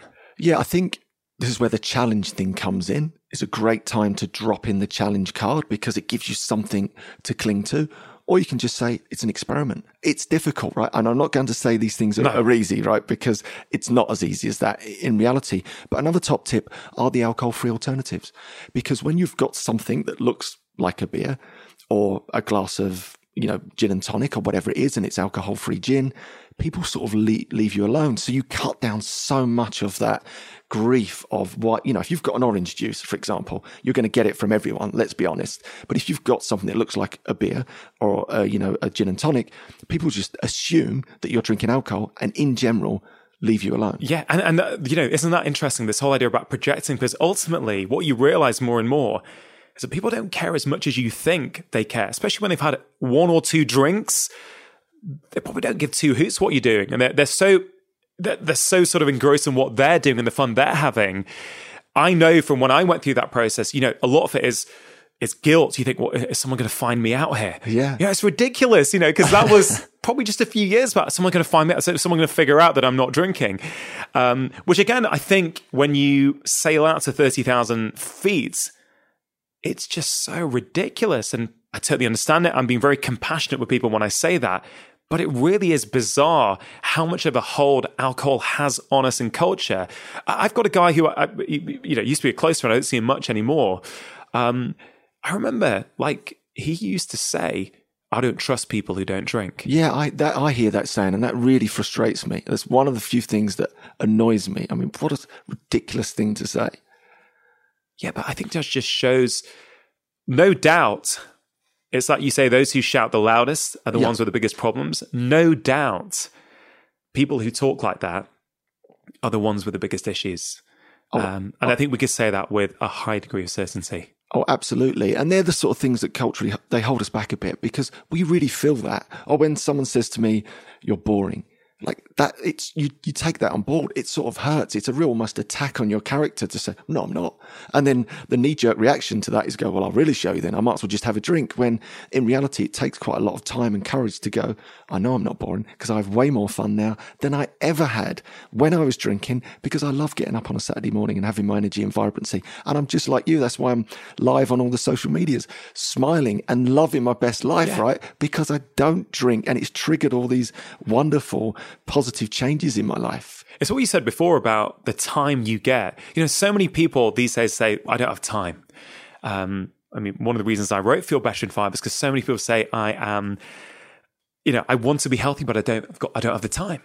You will get more time when you cut back on alcohol or when you reduce or, or cut it out completely. Um, someone asked me a couple of weeks ago on Instagram, how do you do this? How do you put a book out every year, release a podcast, see your patient, do all this stuff? And it was, I hadn't really looked at it like that, but it was almost like a mirror back onto me. And now talking to you, I'm thinking, well, I'm almost certain I would not be able to, you know, put out as much content as I do if I was still drinking. 100%. There's no way because my sleep would be affected. I'd feel tired and groggy. Exactly. Half the time these days, I get up, I'm up at five, just here behind you. I sit down there. Um, I will talk about morning routines in a minute, actually, because I think you've, you, you, what you do in the morning is quite interesting. But often I will be sitting there, I'll go through my morning routine. Uh, I won't sort of necessarily expand on that now. That's the three M's of my morning routine. I'll do that. Then often before my wife's up, before my kids are up, I'll have been doing an hour and a half of work and writing and, or, or, reading and really expanding my mind. And I think, wow. And, and before the day starts, I feel like a million dollars because yeah. I've got all this stuff under my belts. Um, and in fact, let's talk about morning routines because you you sort of touched on it a little bit before on yeah. what you did this morning. But you, you know, what have you done with this extra time? And you said you weren't a morning person before, so this new time that you found in the morning, how do you spend it? Yeah, and just to pick up on your point there, the time that I found in the morning, could only ever exist because I stopped drinking. That is such an important point. And in that time, um, I wrote two books. Bearing in mind, I was in a full time job running yeah. a busy brokerage. Wrote two books. Went back to university twice wow. to do a degree and a master's degree in positive psychology and coaching psychology that I've just finished, which I absolutely adored. Um, I got fit. I got healthy. Had my morning routine before the kids were awake, and that only ever appeared or manifested in my life when I stopped drinking.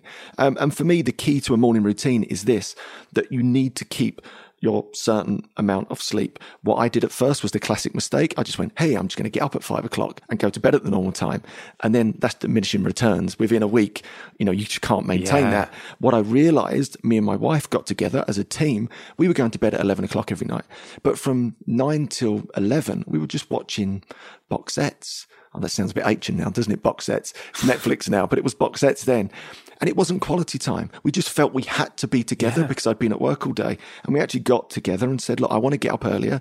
What about we go to bed a bit earlier? Oh, and actually, we can both get up in the morning and have a bit of quality time or a cup of tea together. So we shifted our sleep time to the mornings. And then I got this two hours a day, right? To transfer, you know, you can change the world in two hours a day. You absolutely can. And that comes from all of these motivational incremental improvements for me that were triggered by a break from alcohol. It's just stunning. Yeah, I think you have hammered such an important point there. You know, many many times we get motivated, don't we? We're going to get up early, um, but we don't go to bed earlier as well to compensate. And Yeah. I, I, you know, I'm like, I, you know, I don't know if people would call this boring. I love going to bed early. I Yeah. love going to bed by nine. Like, Exactly. genuinely love it. I mean, my best rhythm in my life when I get to bed at 9 p.m. and I wake up at 5, I am my best self. Optimal. 100%. It just flows for me. I, I know for me, I feel when I've had a good morning routine that I've got ahead of the day. Yeah. I feel calm for the rest of the day because I know I've I've nourished myself and then I can nourish everyone else who I come into contact with. But that would not happen if even I had a half glass of wine the night before. For me, that would tank my sleep. Absolutely. I'd be groggy when I woke up. And I just wouldn't want to do the. I wouldn't want to meditate. I wouldn't want to do my breath work that I do every morning. I wouldn't want to do my movement practice because I wouldn't feel like my best self. And when you get into that, you do it enough times. And as you say, when you fall off, but you go, hey, I prefer it when I'm not drinking. Yeah. You do it enough times. I'm no longer doing it. It's no longer an effort, right? Is it an effort for you not to drink anymore. No. But it was for how long? I'd say about six months to a year. I had to put effort into it. Yeah. And then it falls off your radar. I'm just someone, Yeah. I just don't drink. I don't have to worry about it. I don't have to plan around it. I just don't drink. In my mind, why would I? It's a threat to my goals and my dreams and my consistency. Would you say, I think this is really, I'm really interested in the answer here, Andy. Would you say you are teetotal? I don't use that phrase. No, I'm alcohol free. I like that. I prefer it. Will I ever drink again? No, I don't see the point. Um, but I don't quite like that teetotal world. I think it's still a bit stigmatized in the old Yeah. thinking. That's a great point. I I guess that's why I bring it up because I've, I think for me, because I have in my past very much been an all or nothing kind of guy. I'm either all in or I'm all out. But I think sometimes that's that's slightly problematic because then you're defining yourself as either someone who drinks or someone who never drinks. Yeah. And so I, I don't really have a definition. I don't have a label. Like, and actually, I think labels inherently can be problematic anyway because they limit our growth. They limit how we view the world when we label ourselves. So I don't really label myself as a drinker or as a non-drinker. You know, do you know what I mean? Like, do we label ourselves? Um, just, just to, just to sort of think on the spot here, how ridiculous it is. Do you label yourself a caffeine drinker or a non-caffeine drinker? Yeah. Do you label yourself as, oh, I'm, I'm a worker or I'm a non-worker? Um, I'm an exerciser or I'm a non-exerciser. I'm a walker or a non-walker. Like, uh, maybe these aren't the best examples, but we don't label ourselves like that. Some days we will walk, other days we may not, right? So why do we feel the needs to label our relationship with alcohol? What, what gives alcohol such importance that actually we have to be able to say, I drink or I don't drink? Who says? Yeah. And this is so important that the whole labeling thing around alcohol has held us in the dark ages for far too long. You know, you're either an alcoholic or you're not. And if you're not, you're okay. Or, you know, you're a teetotaler or you're not. It's just like choose not to drink at the moment. Yeah. And I'm still on my alcohol free adventure. That's the way I describe it. And one day maybe it'll change. But at the moment, why would I go back to drinking? Yeah. It makes no sense in my life. Zero, zip. It just destroys my consistency in everything that I do. We've just said it. My mornings would disappear. My mornings are so precious to me. I'm not giving that up for a couple of glasses of wine. What's the point? So I'm just on my alcohol free adventure. That's the way I like to describe it anyway. Moving on to your new book. Yeah. um, which is called Let's Do This. So, as an author myself, I'm always interested for when I speak to authors who've got multiple books, right? So, what happens? You write the first book around giving up alcohol, Yep. The 28 day alcohol free challenge. which is brilliant. And if people don't have it and they're interested in what you have to say today, I would highly recommend they get it and join your Facebook group and really get all that support. Yeah. Don't try and do it by yourself. I'd say join Andy and all the hard work you and your your colleagues have put in to making this a really fantastic venture. But why did you write a second book and what is in it? So the second book is all about motivation in many ways. So what happened was that, like my own journey, people would take a break from alcohol. They'd get to 28 days. They'd get their time back, their energy back, that sort of mojo and oomph for life back. And they'd come to me and say, right, what next? You know, I want to get fit now. I want to get healthy. I want to change my career. I want to find meaning and purpose. So I started to run these masterclasses that we touched on earlier because I had all these people coming through you know, the excuse to get us in the same room, which was to take a break from alcohol, going, I want more. What's out there for me? And having been involved at the sort of cold face of motivation in many ways, you know, helping people over this huge motivational challenge, I'd learned all of this information and practical wisdom, I guess. Plus, I'd done all the study and the research and the masters. I created these master classes based on motivation to basically show people how to achieve those I guess, traditional New Year's resolution type goals to get fit, to get healthy, to change their career, all of those type of goals. That was the sort of genesis behind the book, really. Yeah, I love it. And I guess people don't really need to have gone on this alcohol-free journey to get something out of this new book, right? Oh no, it's, because it's, it's, completely totally separate. Completely separate. It's totally separate. So it's just using all that wisdom that I, I, picked up from behavioral change around alcohol, but applying it to all different areas of your life, which is getting people huge results. So I look at motivation in a completely different way, and I know you've got some opinions on willpower and motivation, and I agree. Willpower runs out. It's like a metaphorical muscle. You can't make lasting change on willpower alone, and motivation eventually starts to wane off and um, fall away. So you need something more. So everything I do in the book really is holding people's hand, getting them to understand actually how their motivation works so that they can make long term lasting change. For example, motivation changes. This is such a key point that most people don't realize. Um, the motivation to start is different to the motivation to keep going. For example, there's so much mythology around motivation, such as the great big why dream, right? Find a big enough why and you'll be forever motivated.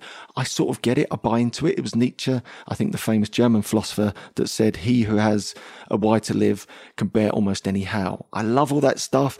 Simon Sinek's work around find the big enough why. The problem I have with it is it's a 10,000 to one shot. You know, you can't just get your flip chart out and brainstorm all these wonderful whys and then da you're forever motivated to move your body or you're forever motivated yeah. to meet, um, to eat healthily.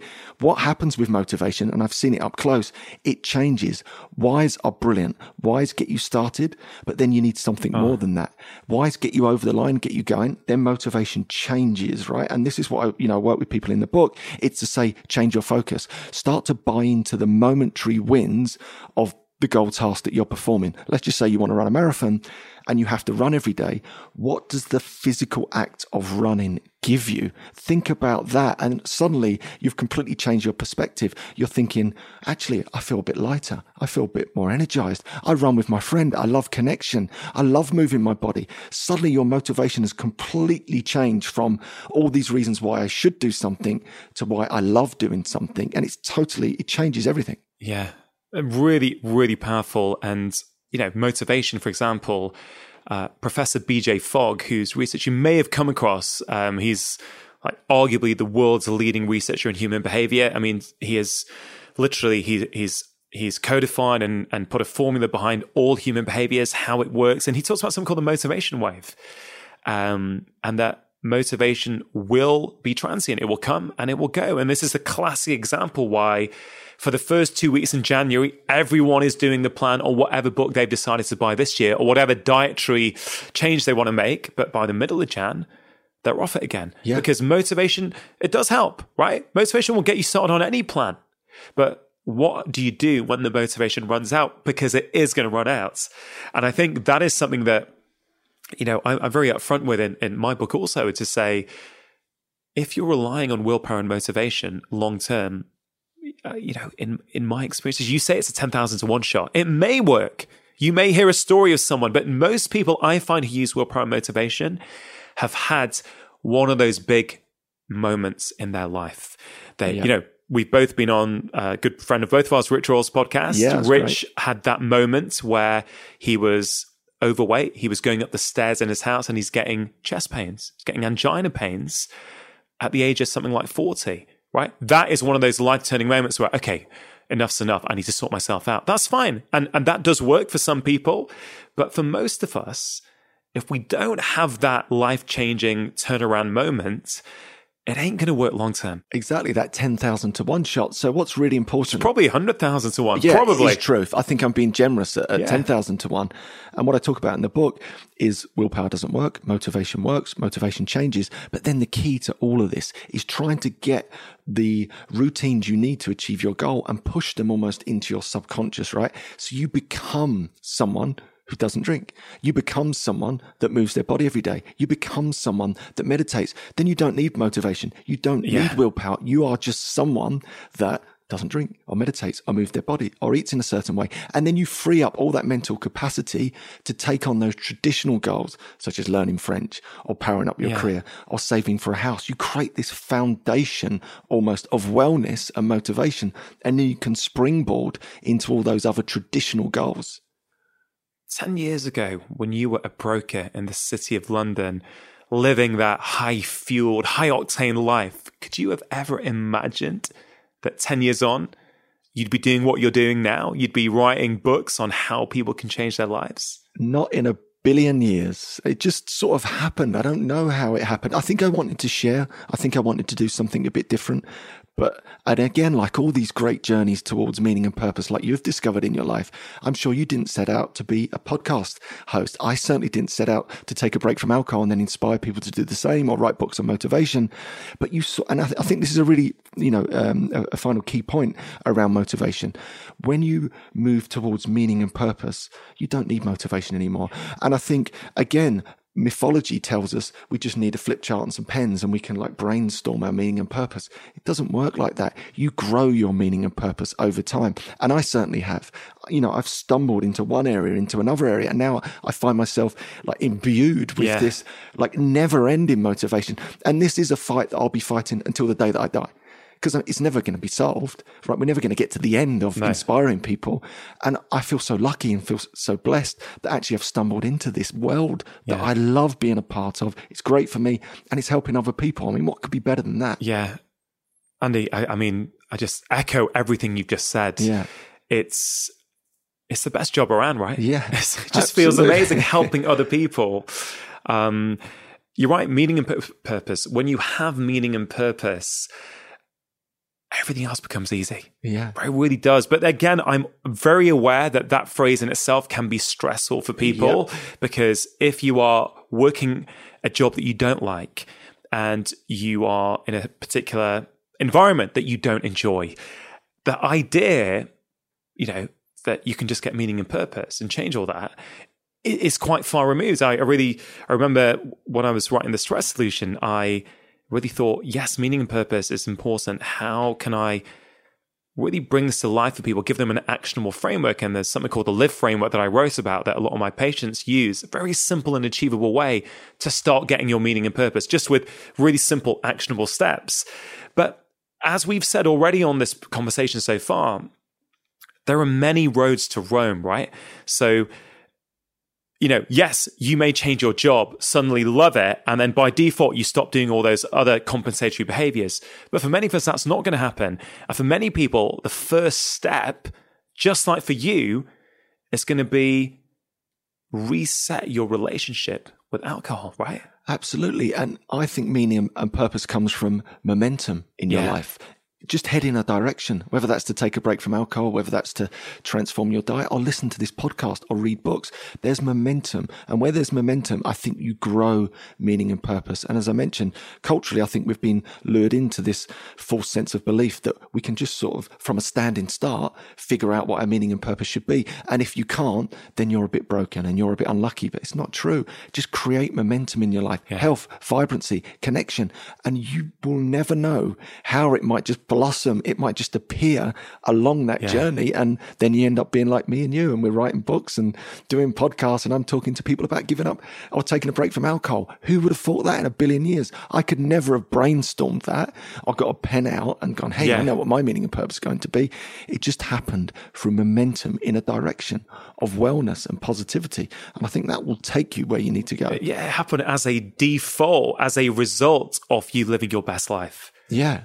You didn't need it to live your best life. You started living your best life. And then as a result, you start to find the meaning and purpose. Perfect which is just beautiful. It is. And even if you look at the world of positive psychology, there's a great guy called Shawn Achor, and he has lots of research about success, for example. And he's actually saying, look, people don't get happy and vibrant when they're successful. That's the traditional model. Actually, if you really look at the science, people who are happy and vibrant become successful. That's the way around it is. And it's the same with our wellness. It's the same with meaning. I think we find it when we are imbued with wellness and vitality and positivity, and then we stumble upon it when we feel better, we yeah, live more. Exactly. There you go. Yeah, it's true, man. It's true.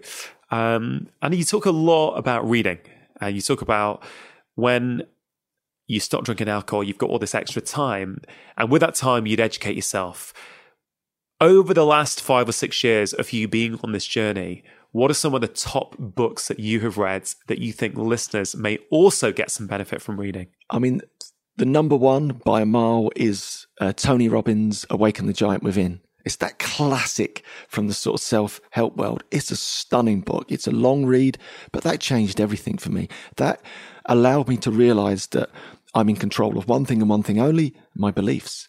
And if you can control your beliefs on the inside, you control everything on the outside. This stuff is so super powerful.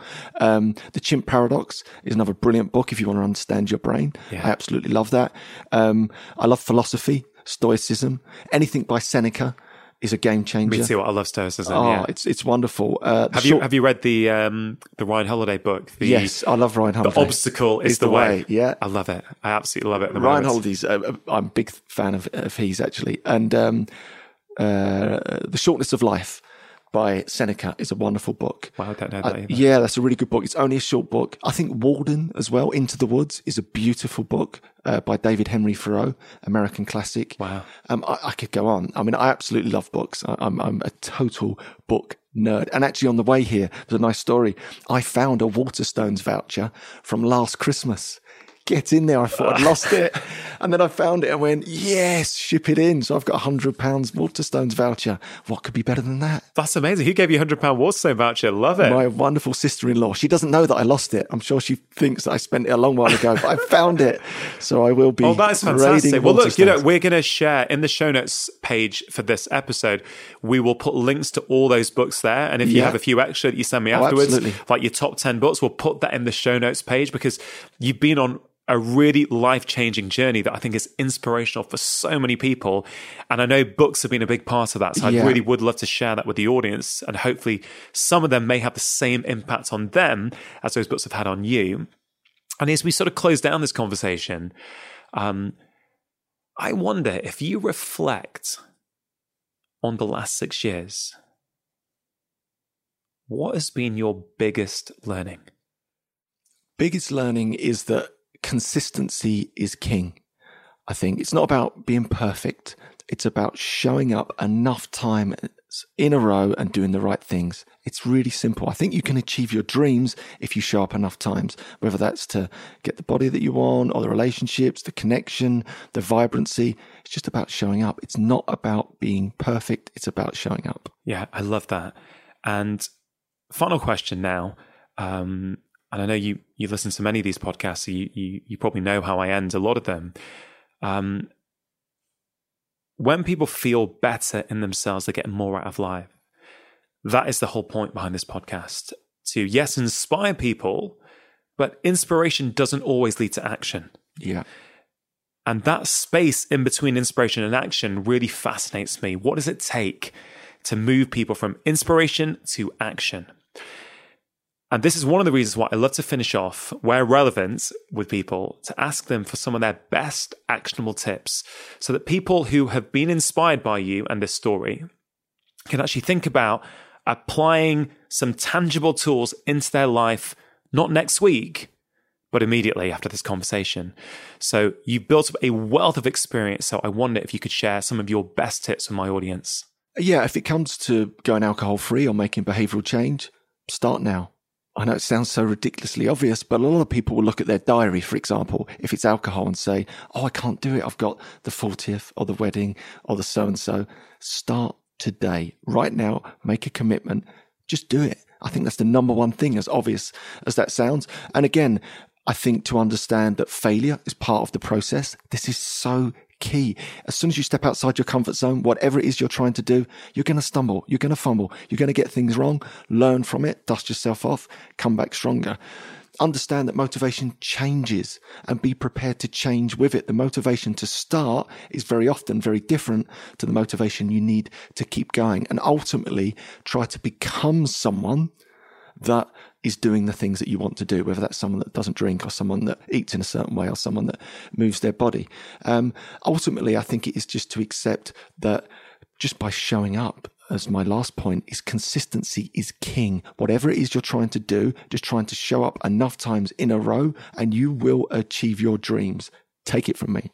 Andy, brilliant, brilliant tips. I totally agree and support all of them. Thank you so much for taking the time to come up today um, and share your wisdom with the listeners of this podcast.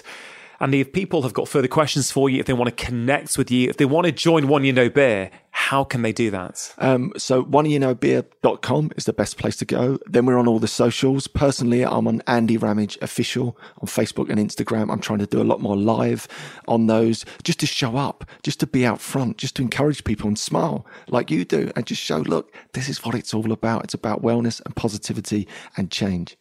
Well, I'm a pretty optimistic guy, but I'm feeling inspired from having spent a couple of hours chatting to you, Andy. Thank you so, so much. Good luck with the launch of the new book. I'll do everything I can to support it. And hopefully, we can continue this conversation at some point in the future. Thank you so much. It's been an absolute pleasure. Really hope you enjoyed that conversation. As always, do have a think about one thing that you can take away and start applying into your own life. Now, don't forget my latest book, Happy Minds, Happy Life 10 Simple Ways to Feel Great Every Day, is available now. You can get it as a paperback, ebook, and an audiobook, which I'm narrating. And if you don't live in the UK, you can see all international links to order in the episode description in your podcast app. Now, before you go, just wanted to let you know about Friday 5. It's my free weekly email containing five simple ideas to improve your health and happiness. Now, in this email, I share exclusive insights that I do not share anywhere else, including health advice, interesting articles or videos that I've been consuming, and quotes that have caused me to stop and reflect. And in a world of endless emails, it really is delightful that many of you tell me this is one of the only weekly emails that you actively look forward to receiving. So, if that sounds like something you would like to receive each Friday, you can sign up for free at drchatterjee.com forward slash Friday 5. If you enjoyed today's episode, it's always appreciated if you can take a moment to share the podcast with your friends and family or leave a review on Apple Podcasts. Thank you so much for listening. Have a wonderful week, and please note that if you want to listen to this show without any adverts, that option is now available for a small monthly fee on Apple and on Android. And always remember, you are the architect of your own health. Making lifestyle changes always worth it. Because when you feel better, you live more.